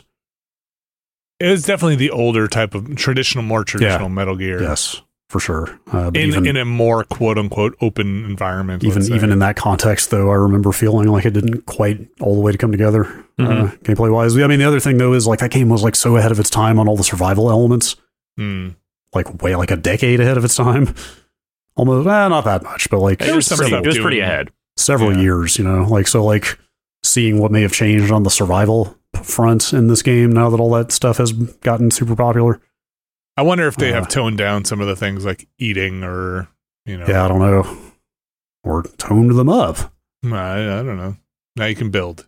Uh, that that game still had like this will be interesting to see too because it had scene changes. Right, you went to the top of the map, went off the map, and, uh, and loaded into the bottom of a map. Right, hmm it wasn't a continuous I think zone. that's right. Oh yeah, yeah, absolutely. Yeah, it was a Yeah. PS2 game, so it was very compartmentalized. Right. So like I wonder if some of that maybe they expanded the size of those areas or something or you know that's a, it could be the core of the design because you have certain guards who can't see you obviously when they're off the map so Yeah. maybe that would change too much but Yeah. This is, I'm I'm curious to see how this turns out. Of course, it's also at the same time it's very weird to think that Kojima has absolutely nothing to do with this. yeah. I mean, to the point where I mean, I guess in that that like remake collection or whatever, they Master just Collection. don't mention his name. Yeah, apparently, he is not in the credits for the Master Collection at all. Huh. Uh, so that whatever bridge broke between them has not been mended in any way, shape, or form at this point. yeah. Anyway, We'll see when the credits roll on this one where that name is or I guess when the credits start is it going to have um you know a Konami name at the video game. Yeah. I, right. I, I think the, what I understood about the Master Collection is he's not in the new credits for the Master Collection. I'm sure. I'm sure when you boot up one of those games and see the credits, they're as they always were. What if they aren't? But What who knows? aren't? Who knows what this is going to look like? It would What be if they think fucking insane if they ship this. Metal Gear Solid Delta, I guess we should say, is the actual title of this. hmm Yeah. It would be so fucking crazy if they ship this without his name in it anywhere. I mean, to be fair, I, not to be fair, I think it would be I think it would be bullshit if they did it. But to, to make the point explicit, his name is prominent in these games. Like Yeah. uh, Always his, has been. Yeah, his I logo, and then it is cinematically Yeah. prominent Yeah, in it's, these it's, games. it's not quite to the level of Sid Meier's Civilization necessarily, but I mean, he did name the studio after himself. Yeah. Uh, it would just be um, amazingly petty if they went out of their way to not credit him at all. If there's one this- thing I know, it's that Konami's pettiness knows no bounds. Yeah, It'd be cooler if it was just like blurred out, like they just like kept the credit rolls on top of things because Mhm. those games also have big intro scenes. I think it's this one that has that whole uh like Bond intro, right? gosh, What- it's been what- so That's the one that has the Snake Eater intro. Yeah. Yeah, with like it's like the the woman singing. Oh yeah, like, no, the- it's a for the legend. It's a legendary theme song. I mean, Yeah. yeah, yeah, and it's got what- that whole like whole like you know snake eater while Yeah, the whole one- thing is one- going on. One day you feed on a tree frog. okay, So I mean, his you just have to. I do. the credits I will have be there. I have that theme song on vinyl. Uh, That's a pretty good one to I- have on vinyl. They they gave out a vinyl of that song at E E3. That's pretty good. Uh, they showed a Uh, couple of other things. Alex Navarro, uh, they showed something here that I are you. I feel like this merges into two of your. It's You're- definitely hitting a couple of points in my brain that Uh-huh. are loosely adjacent. Um, yeah, I mean, look, the big thing in every big like a dragon game, every mainline one, is that there's usually a hand. I mean, obviously there's a bunch of mini games, but there's also usually one or two like big sub story ongoing games that you just kind of do in that world. Hmm. There was like the the cabaret club stuff. Right. There was the you know things like that. They put a damn Animal Crossing in like a dragon. Yeah, They just let you do like. an Animal Crossing in like a dragon, the new one, Infinite wealth. Infinite Wealth. Yeah, this seems pretty extensive. Yeah, like the the gist is, I mean, that game takes place apparently in Hawaii.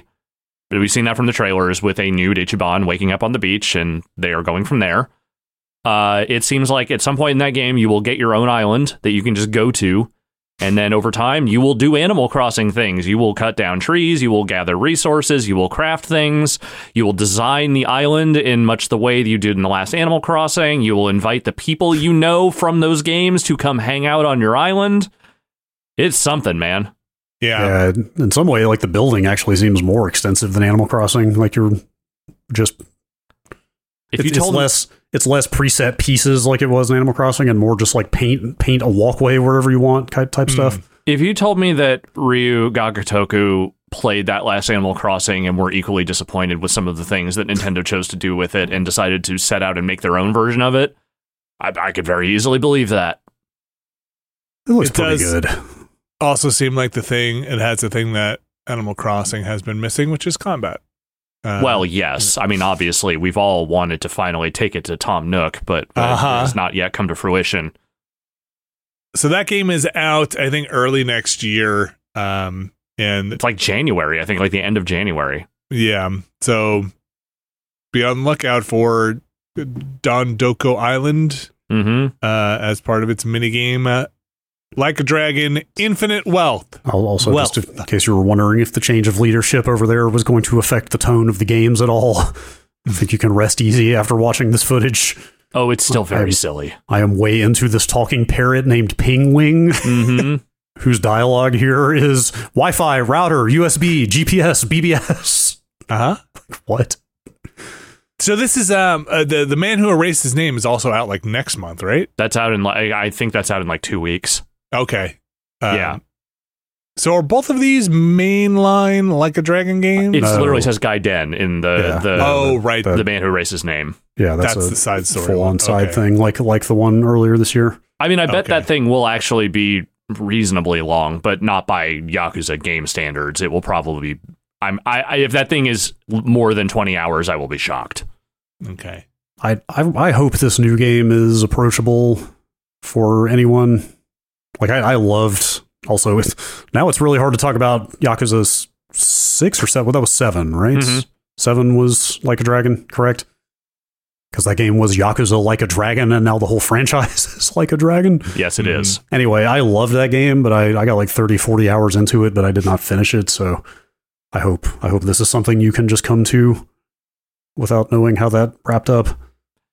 Uh, I'm gonna go out on a limb and say you probably want to at least read up on the ending because, Yeah, you just watch a YouTube synopsis, I guess. like a lot of, I, I again, the stuff with Kiryu and what's going on in Man Who Erased His Name like, is only very lightly touched on in that actual main game.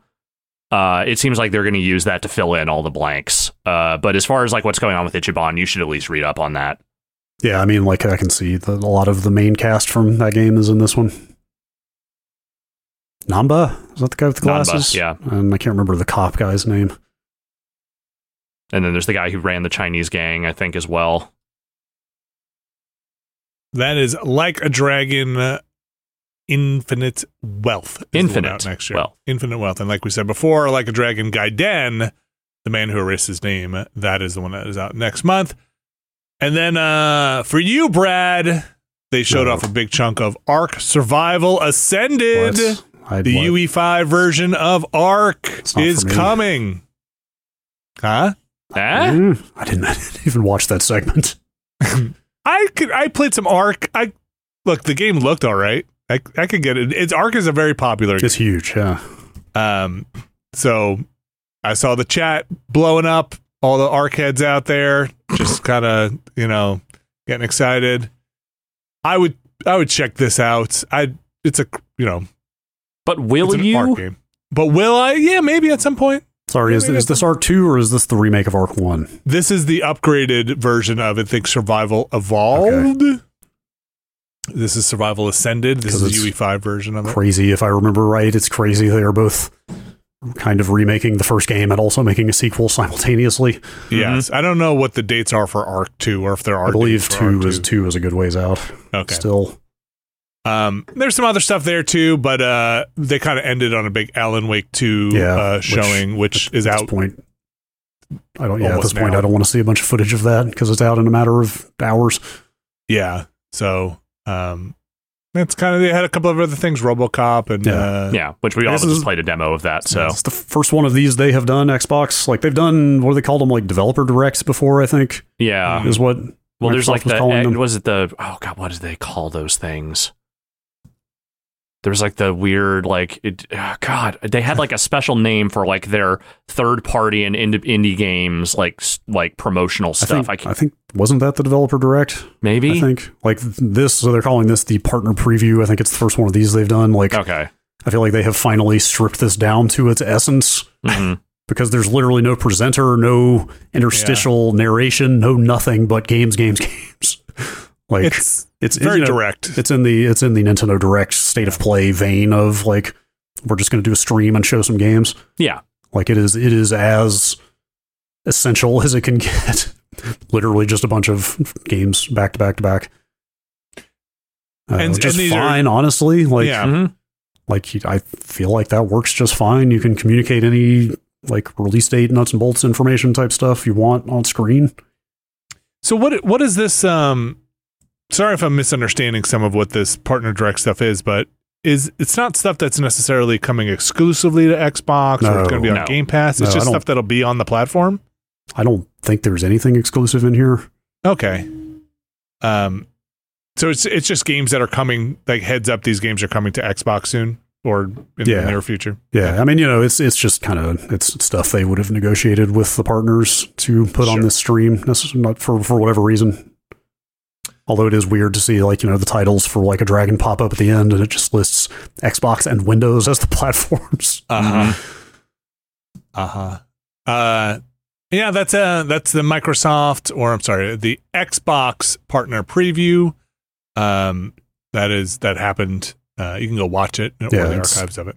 Interesting to see this stuff evolve. Like I mean, like the Snake Eater stuff was trending on Twitter. Like obviously it got a fair amount of attention for something that's like pretty low key. Like I didn't even realize this was happening until this morning. hmm And Yeah, it's just like, hey, here's this. What is it? Thirty minutes? Yeah, it's like a thirty minute stream. Kind of in the Uh, in the like permanently post E three world. It seems like this stuff is just going to get more and more diffused throughout the year. and that's um that Snake Eater thing is out now or is out tomorrow. Snake Eater, the Snake Eater remake? The uh the collection. Sorry, Oh no, the Master Delta thing. Collection's out already. That's out now, right? Yeah, that's yeah, that's that's just the original games in a new package. For some reason in my head, I thought they were all going to be bundled together. With No, they got thing. announced at the same time, like during the same Okay. stream, but they're totally separate. Uh, I all don't think- right. I don't think there's a date on that remake. the Delta. Officially called Delta. Did somebody say Delta during the thing? Um, this seems to be the accepted pronunciation. Yeah, that's what I mean. That's what Wikipedia says. All right. Uh, there is uh, one other thing here for the news, pretty small, but they um, had some shots that they leaked or they got out there of the PS5 Slim and the detachable disk drive. It's starting to get out into retail, I believe, is what's happening. Like there's Okay. shots, there's shots of the final box out there now. Uh, and people started noticing that there was uh, some verbiage, uh, some text on it that says requires uh, an internet connection. And uh, what it seems like is you have to basically be a, uh, a handshake with some server or authent uh, uh, server out there when you first get this things, this detachable drive or put the drive on that, you know, kind of sucks for stuff in the long run is basically the upshot I've seen some people write.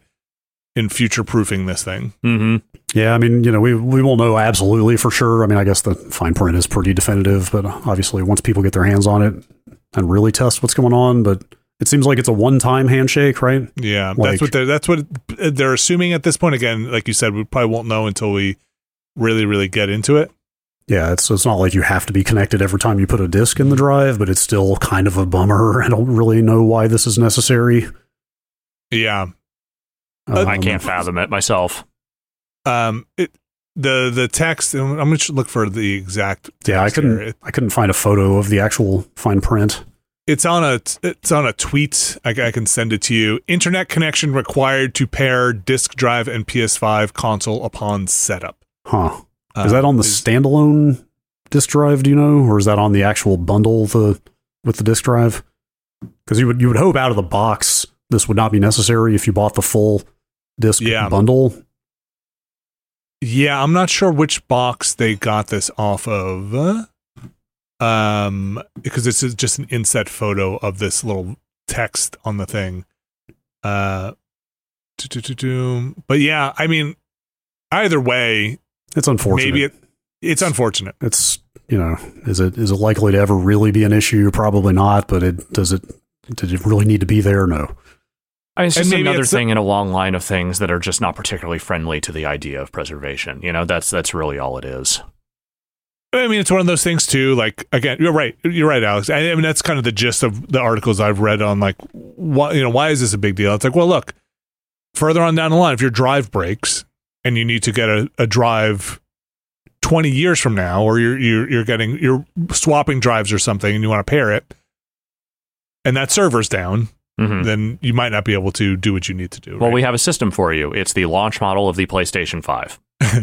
And I wonder if at some point they can fix this with firmware, or somebody can do something, or I don't, at some point this to a, somebody's personal server Yeah. or something. this hope- sounds like one of those things where it's like put this USB key in, boot your PS5, like hold down, get into developer mode, you know, do this thing uh, later on. But we'll see. Just um, I have I have pretty strong faith that eventually somebody would be able to defeat this down the line if it became Yeah. necessary. But it's just uh, still it's a shame that they have to do that. yeah, and again, this is super early on. This is all also basically based on some some marketing and text we've seen. So we'll see what happens uh, as we move forward here. But interesting nonetheless. Uh, Yeah. always connected. That's the consoles. Yes, even when world you're I want to live in. even when you're buying discs, you need an internet connection. Uh, or hope to buy a disc, right? Well, you basically do anyway. I mean, like You kind of do. Yes. yeah, like I We've talked know, about this before. I mean, I, I very much cotton to the idea because if you go down, go out and look at sales, like follow cheap ass gamer or somebody on Twitter, like you'll realize why people buy discs still because like Callisto Protocol Day One Edition was three dollars and seventy five cents the other day. Oh, on- wow. on disc, like you can get some real cheap ass games on disc if you keep your eyes open. Um, so the the the economical argument makes a lot of sense there, but the but the like um I don't even know how to categorize this. The the part where you are buying discs to have the physical game in your possession whole and complete, hmm like that's not a thing anymore, you know. No. Like nothing is shipping finished on discs these days. I mean, it's been this way for now two generations. So, Yeah. Uh, and just to clarify, as we said before, this image that people saw came from the PS5 Slim Modern Warfare 3 bundle. Yeah. That's the that's the one they saw it on. And then I guess initially, according to this story on Games Radar, people were looking at the 155 gigabyte minimum, the, the text that was on Uh-huh. there, and then somebody noticed, wait, what's that internet thing? Well, hey, you're in luck. I think that the usable space on the SSD probably went up about exactly that amount on this model. that game is very big. Uh, yeah. Uh, that's kind of it for the news. yeah, uh man, I'm, I'm in the fucking slim console fever has overtaken me.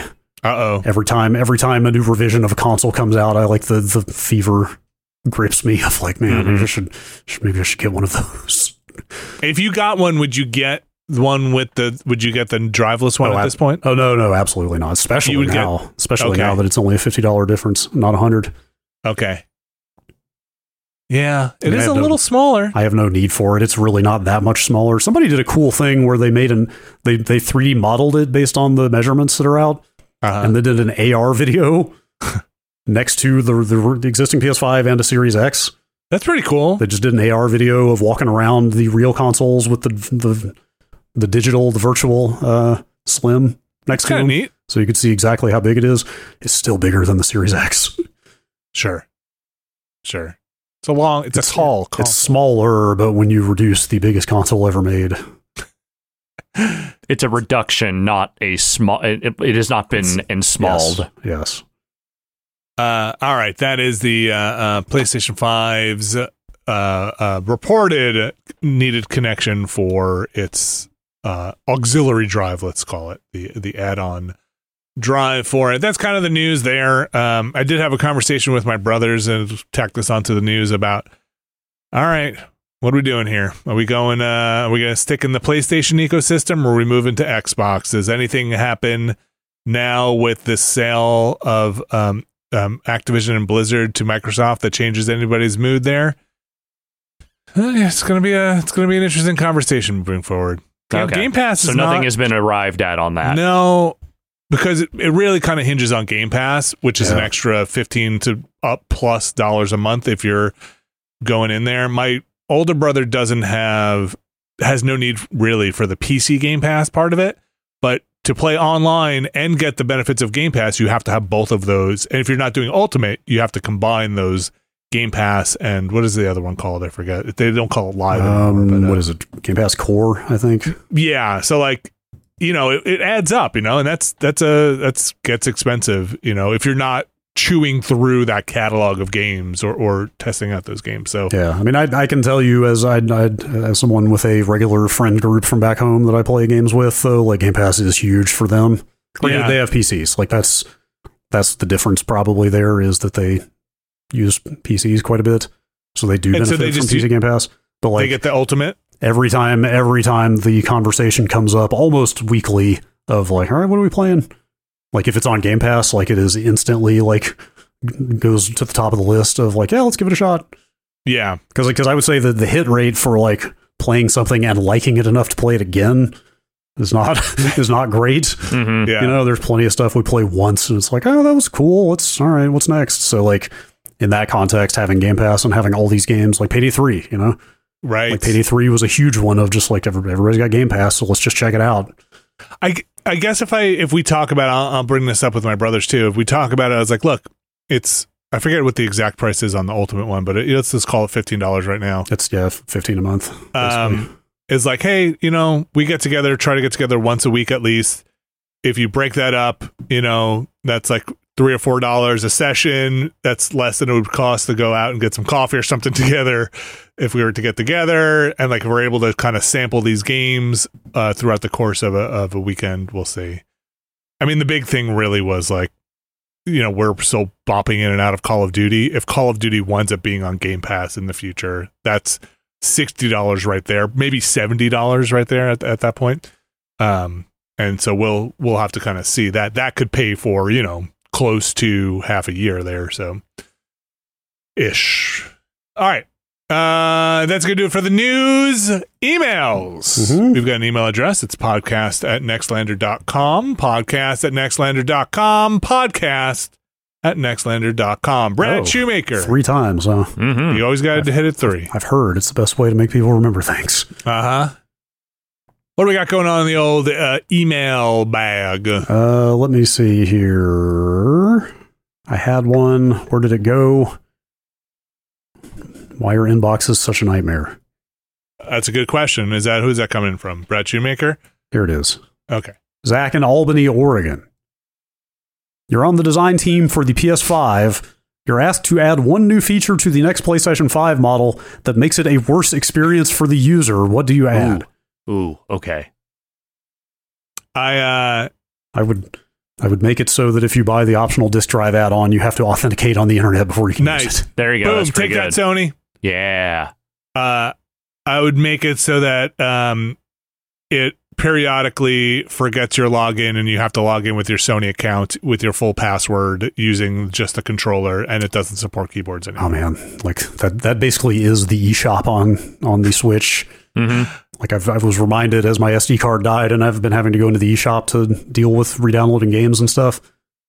like having to do the login every time I open the eShop. Like, ugh. Wait, I don't have to do that on my you don't Switch. have to. You can save the password, Oh, but there's no way I to see. lock a switch. So I don't Yes, want my. you're right. If somebody steals this very portable device, then they can Yeah. just open it and start buying shit on my credit card. Fair enough. So I, Put parental mode on. Nintendo should have had. The, I cannot believe there's not just some basic lock mechanism for a Switch. All right, Not I've only got- is there no lock mechanism, there is no lock mechan- mechanism between accounts on the Yeah. Switch. Just a heads up. Yeah. all right, I've got mine. Okay. Diagonal stand. and that's the only way All you can stand it. Okay.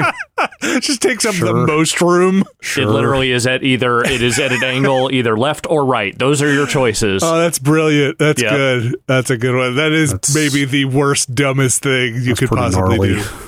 Yes. Pretty gnarly. Uh, it's pretty bad. Uh, USB ports on the bottom would be pretty bad. Uh-huh. Um, let's see, software wise. Uh Let's- Remove the ability to copy save games to USB. Oh wait, they did that already. huh. mm-hmm. Reverse what happens when you hold the PlayStation ver- button versus when you touch the PlayStation button. Uh, Mhm. they did yes, that. remove remove the ability to hold down the, the PS button to turn the thing off. Uh huh. I've got a million of them. What if we just Uh, remove the PS button? Oh, I, I don't I don't I don't mind the PS5. I don't but mind. PS4, No. PS4 was better. Like there are only just a few regressions from the PS4 that are just kind of baffling. Yeah. Uh, make it t- make it even taller. But I feel like your diagonal one really takes the size cake on that one. That's the Pretty best good. one. That's pretty good. That's pretty good. All right. I'm here Good. to ruin lives, man. That's what I do. Uh, oh, okay, one more. Make a bespoke port for everything. Make a make it so that uh, why use USB C?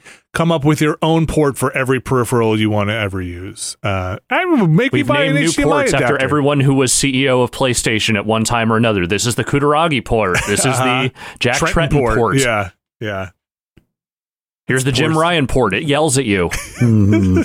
This port doesn't work quite right. Wait, Uh huh. Jim Ryan does not strike me as a yeller at all. He's got a, he's got a quiet rage. It's more of a terseness than a yes, yelling. Yeah. yes, a very clipped sort of delivery. Uh, He just looks disappointed in you. yes. I bet he turns very red, like when he's angry. All right, Brad, you got another email? Sure. Here's one from Cullen. I have this weird obsession with what I call facility games, or games which take place inside one giant facility. That's a pretty good name. I name. like Arkham Asylum. Okay. Um, and especially ones in which weird science shit happens. hmm Control, Metal Gear Solid 2, Dead Space, and Portal 2 are probably the best examples that I can think of off the cuff. I was wondering if you had any other games, books, movies, or TV oh my gosh. that fit into this vibe as well. No, I haven't watched Severance yet, but it's on my list. Severance I mean, Severance does take one. place outside of a facility, but a lot of it is in that facility. So, so sorry, Brad. It was Control. What were the other ones? Uh, The examples? Control, Portal 2. Portal 2, Dead Space, and MGS 2. Okay. Like Half Life count? Half Life 1 count in there? Or you kind of break out of the Yeah. facility? Kind of out of the facility fairly quickly, or, you know, a good chunk of that Yeah. game is outside. Yeah. Um, Let's see. like, I would See? kind of argue the first Resident Evil is Yeah. that. I mean, Yeah. I'm sure. Okay. I'm sure this. I'm sure Cullen does not need to be told about the franchise Resident No. Evil. No. But I mean, it, you know, it's a mansion, but it's still like like setting the the like institutional science shit aside. Like, Yeah. I I love this kind of game too. Like, absolutely. Like, getting to know one big space over the course of the whole game. Bioshock count? Yes. Sure, Yes, Yeah, Bioshock original that- would absolutely count. I think Okay. that fits. But I'm going to go out on a limb and say this person has probably also played Bioshock at some point in Yeah. their life. Ever Probably heard of be- this game, Bioshock? Probably going to be hard to recommend games here. What was that horror game that came out last year? The the the one that was kind of the P- Sig- Sig- PlayStation Signalis. Signalis. Yeah, like that one seems like it mostly takes place in one general location, doesn't it? You bounce around didn't a little bit. it, but Yeah, you do bounce around, but yeah, it it is mostly like if you're talking about get the key card for the elevator so you can go up or down the facility. Yes, yeah. I think it's in that kinda- vein for I, sure. I don't know why I have this exact same brand of brain rot apparently, but like I remember when I started playing Control, like how fucking tickled pink I was when I found out, or when I realized, like when it dawned on me, like oh my god, I'm going to spend the entire game inside this building. That fucking rules. Mhm. Sure. Like I don't know why that's so exciting, but it totally is. Uh, let's see. trying to think what else. Inside hmm. Soma? Yeah, Sure. Yeah. Sure. Soma is not a bad one. I mean, you that's go not out, a bad one at all. you know, you do a bunch of like undersea ocean floor walks, but you're Yeah. basically is just one big undersea base the whole game. Yeah, you're more or less trapped in the same general zone for almost all of that game. So Als- Also, very much meets the weird science shit requirement. absolutely, Yes. Soma is God. Soma's so good. it's a real good one. Soma's pretty good. Okay, good. I'm glad- I'm glad I got one. There's some good suggestions, I think. And if you've Um, already played all those, well, look, we tried. There are no other games. Yeah. Uh, are there any? No, they, uh, um, everything I think of at some point you start off and then you go outside of a of a thing. There's got to be some more. Oh, I'm sure there is. I mean, look, it, it, did, did I think of everything in the instant this question was posed to me? No. yeah, but I think there's still there's still a lot of stuff out there, and those are some good starting points. Definitely check out Signalis. I think that might be in the, the wheelhouse of what they're looking for. yeah, especially if you like that type of uh uh, that type of gameplay. Uh, Brad, we got another one. Oh, you know what? Uh, like, look, I don't know. Wait, was this maybe this was in the original question? Did they say Dead Space? Yes. No, no, they Oh, did did say they? Dead Space. That was Okay. in the original. Okay, okay, Ah, Dead okay. Space Two. What's the what's the What's the Dead Space not Dead Space game that just came out? Callisto Protocol. Yeah, Callisto Protocol. There you it's kind of there. It's also that Yeah. Dead Space remake.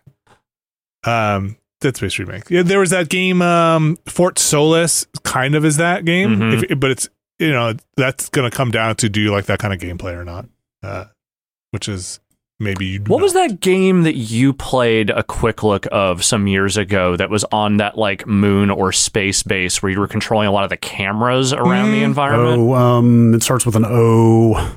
Mm-hmm. Observation? Is it- is it just- observation? Is it just observation? Because there's Observer, which is a totally That's- different game. That's from Observer the that's that's the Rutger Hauer game. yeah, that is Uh, ob- that is observation. yeah.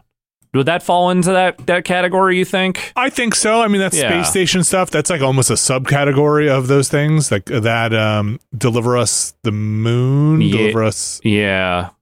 Deliver But I remember Observation Mars being pretty novel. Yeah, that was all right. That, that- that's a fun game. Like, yeah, being trapped on a space station. That's a like Mhm. system shock. Want to? I love to be trapped on a space station. Who who wouldn't want to be trapped? Heard about a game called Alien Isolation? There you go. Um. All right, Brad, you got one more? Yeah. At least one. Should we talk about in-home game streaming, or should we talk about Wendy O. Williams? Both. Those are two very different emails. They are. Maybe we'll save Who's the Wendy other O. Williams? Ah, maybe we'll get to that one next week. Okay. Okay. Uh, here's one from Doug. Uh, I was listening to the most recent Ramblecast and the discussion about streaming games to devices within the home. Uh huh. Love. I'm I'm redoing my garage to be a game slash nerd room and was having trouble getting the Steam Deck and other devices to do exactly what I wanted.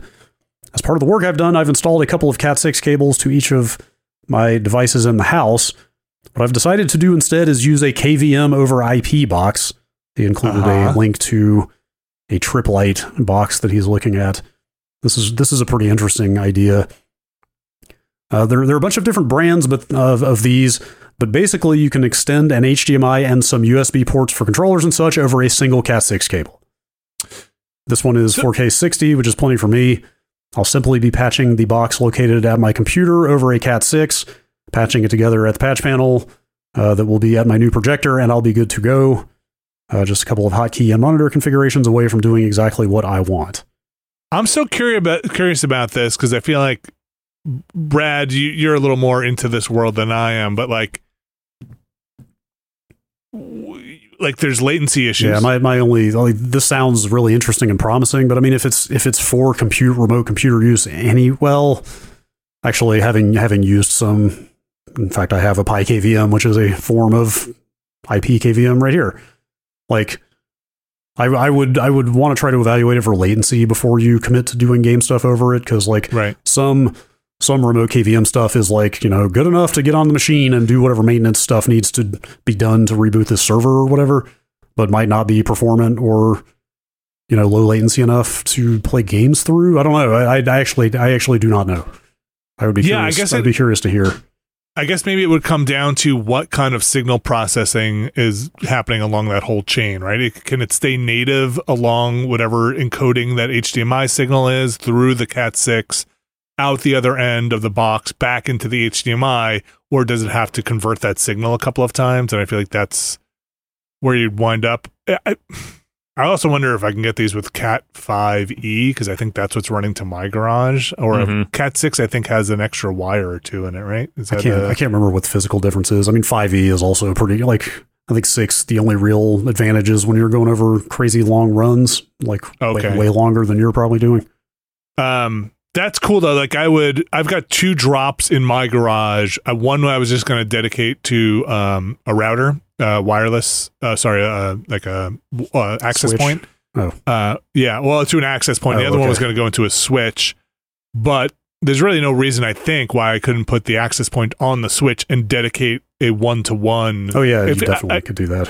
Yeah, I don't know if these things probably can't come out of a switch. I would assume. I, I bet they want to be direct line, you know, between the two boxes. I assume. I, I'm. I don't know why I'm assuming that. It's just other stuff I've had that goes over stuff like this. Usually wants a direct connection and not to be routed through anything or go through a switch. hmm Um, which you know makes makes the routing a little harder. But yeah, if I could, because when I'm in the garage, if I could hit basically to stream stuff to another computer, uh, have it on a remote thing in my basement would be awesome. And it's basically, but I want a physical connection between what I'm outputting and the streaming machine. I don't want to do it over NDI or anything like that. So, uh, we'll see, we'll see. I don't know. I mean, that could be a thing too, where like a couple of milliseconds of delay on the stream is not going to break anything. Um, rack everything, remote and rack, baby.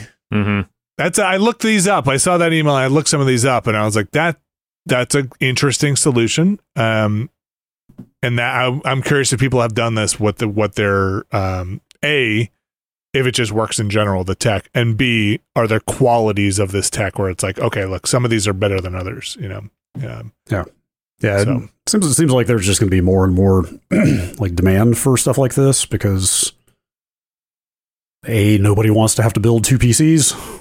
like, come on, Mhm. as expensive as PC stuff is getting, you can't necessarily just build a second one to put under your TV. But so many games on PC are of a console-like nature now. Yeah. where you want to sit on a couch and play them as if they are a console. So more ways of having a PC somewhere in the house and getting that to whatever room uh, would certainly be welcome. Yeah, I mean, just to kind of piggyback on that too. not only are building the PC is expensive, getting a video card under your TV, a full size video card under your TV, is you're building putting a big old tower under your. It's you can get the mini PC that can go under there, but if you want that full size graphics card, I have I have Mhm. seen people figure out ways to get 4090s into small form factor cases, but it's it's a lot. that, It's it's a lot. I mean, you got to be at least the width of the card at that point, right? Oh yeah. Yeah. Or are they snapping the card in weird places, breaking Mm. off fans and things? Uh, like they're water cooling them in some cases. I mean, there are also just like smaller cards that are made specially for that purpose. Man, like like notebook cards or or like Um, uh, But also, the, the weird thing about 4090s is like all the ones that came out at launch were like j- fucking huge, and now that now the same manufacturers are putting out smaller versions of the cards. oh, that's good. Okay, Yeah. Okay. I've I haven't looked. Are have card prices come down No, much at all? no. Oh man. Those are not going anywhere. I mean, like Jensen Huang, the head of Nvidia, like basically drew a line in the sand two years ago, three years ago, where he more or less said like these are the new prices for GPUs. Get used to it. Ugh. So that's Love it. That's not a. That is not necessarily just a. So that's like a that's like what like six or seven hundred dollar plus investment Yeah, like, like, to get in. Well, I mean, there there are lower end cards, but as we're seeing with Alan Wake 2, like there are trade offs there. Man. All right, man. That's a little bit of a bummer. I was thinking about getting a new card for um one of my virtual PCs here to just have it dedicated on it, but not and not at that price. Uh, kids can play Baldur's Gate on this old card over here. All right, I think that's going to do it for the emails. Thanks everybody for writing in. Uh, you can send them in to podcast at nextlander.com. I was just going to bring up what is coming up on the release calendar here. We got a Planorama coming up uh, in a couple of weeks here, but I haven't really dug to see if anything else has popped up on the November calendar. It's Last time I looked, it was fairly slim. it is possible. It is not even possible. It is definitely the slowest November I have ever seen It's not much. for Uh, releases. It's Call like, of Duty. I mean, It's not nothing. I, I it's not always feel I always feel weird rattling off the like games that I think are notable because inevitably there's stuff I'm skipping that other people are very interested in. So That's what the Planorama's for. uh, like this is still just kind of like GameSpot voice talking here of like Mm-hmm. what are the games that would definitely get reviewed. Uh-huh. But like it's Call of Duty. There's that Super Mario RPG remake. Uh-huh. Um, WarioWare? Yeah, WarioWare. Yes. Uh, we said it before, but the Like a Dragon Gaiden comes out. Yes, I did actually f- keep forgetting about that one because I mean that is an older release in Japan. Uh, Talos Principle 2 is Talos coming Principle out. Two, sure. RoboCop. yes, I guess RoboCop somehow managed to become notable. Uh, It's. I mean, look. Against all odds, that demo was pretty good. Yeah, there's there's not nothing, but No. um, like Persona Five Tactica, I forgot that was on Yep. the list. apparently Flashback 2 is still slated to come out in November. Mhm. Uh, Look, somebody who will never relinquish hope for a good new flashback. Uh, but anyway, uh, that's it's fine because I got plenty of stuff going on. But if you really want to knock your socks off, go look at December. Uh, not that December was ever jam packed with stuff, but currently I have two games on our December list: Mhm. Steam World Build and Avatar. Mhm. Uh, yep. and I, I'm still assuming Steam World Build will come out on that date, but I don't know. I don't Yeah, know. Maybe I mean it's fine to me. Like August to August to, to October were so strong and chock a block with big games. I think it's fine. Oh, there's plenty of stuff, and I've got Yeah. plenty of stuff to play. I'm just, um, We're not Look. out of video games. no. What I'm saying is, next week you might hear a little bit about Assassin's Creed, Spider Man, and Mario Wonder. Yeah, I don't things go like. forward. The Invincible. You guys remember that one? Look, Uh, yes, anyway. is that good? Like kind of adventure-ish game on Mars. Yes. Yes, exactly.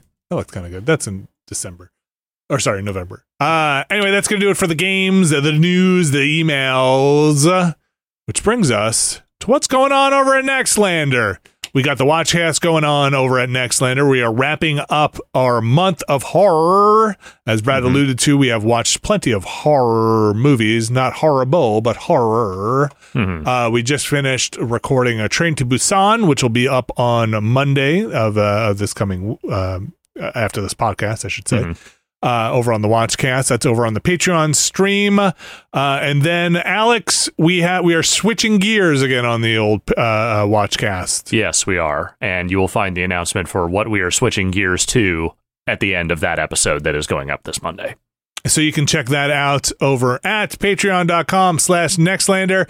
Sounds like things are still uh, uh, being worked out, hopefully being worked out with the, the SAG strike. So we are going to continue down the road of some non, uh, let's say, Hollywood studio uh, uh, Mhm. films. And so you can For uh, at least one more month, if not longer. We'll see how it goes. Gotta find out what happened to Coop. He, he's still out there, man. I'm telling you. Oh, it's been, it's been that, that gut wound has been holding it. Yeah, just Um, waiting.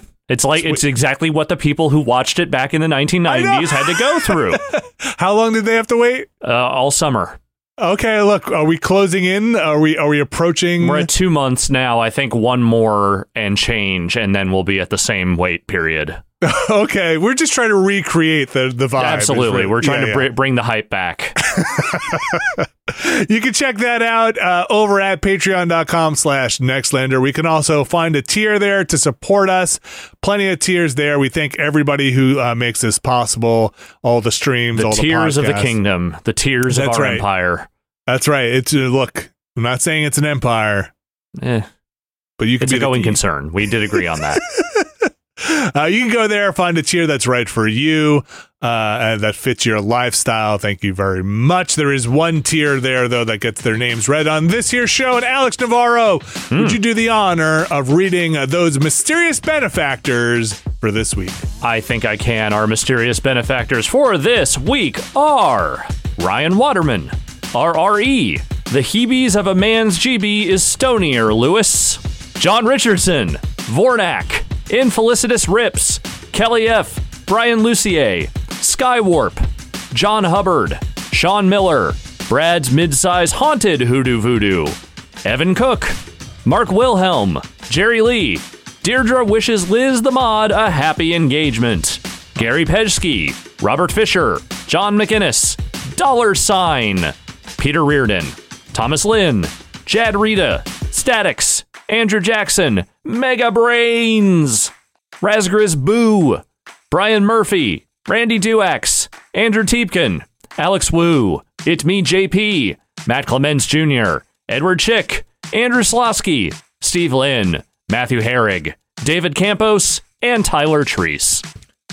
Those are our mysterious benefactors for this week. Thank you to all of them, and thank you to everyone who has gone over to patreon.com slash nextlander and supported us. It's where a majority of our support comes from. We can't thank you enough. Again, making everything here possible. Also, making possible our stream tomorrow, our Patrons Choice stream, where we will have Abby Russell and Rich Gallup joining us to play through some of Jackbox's 10. And we'll get some fibbage in there as well. Do love a game of fibbage. Uh, so check that out tomorrow. Thanks to the patrons who voted for that.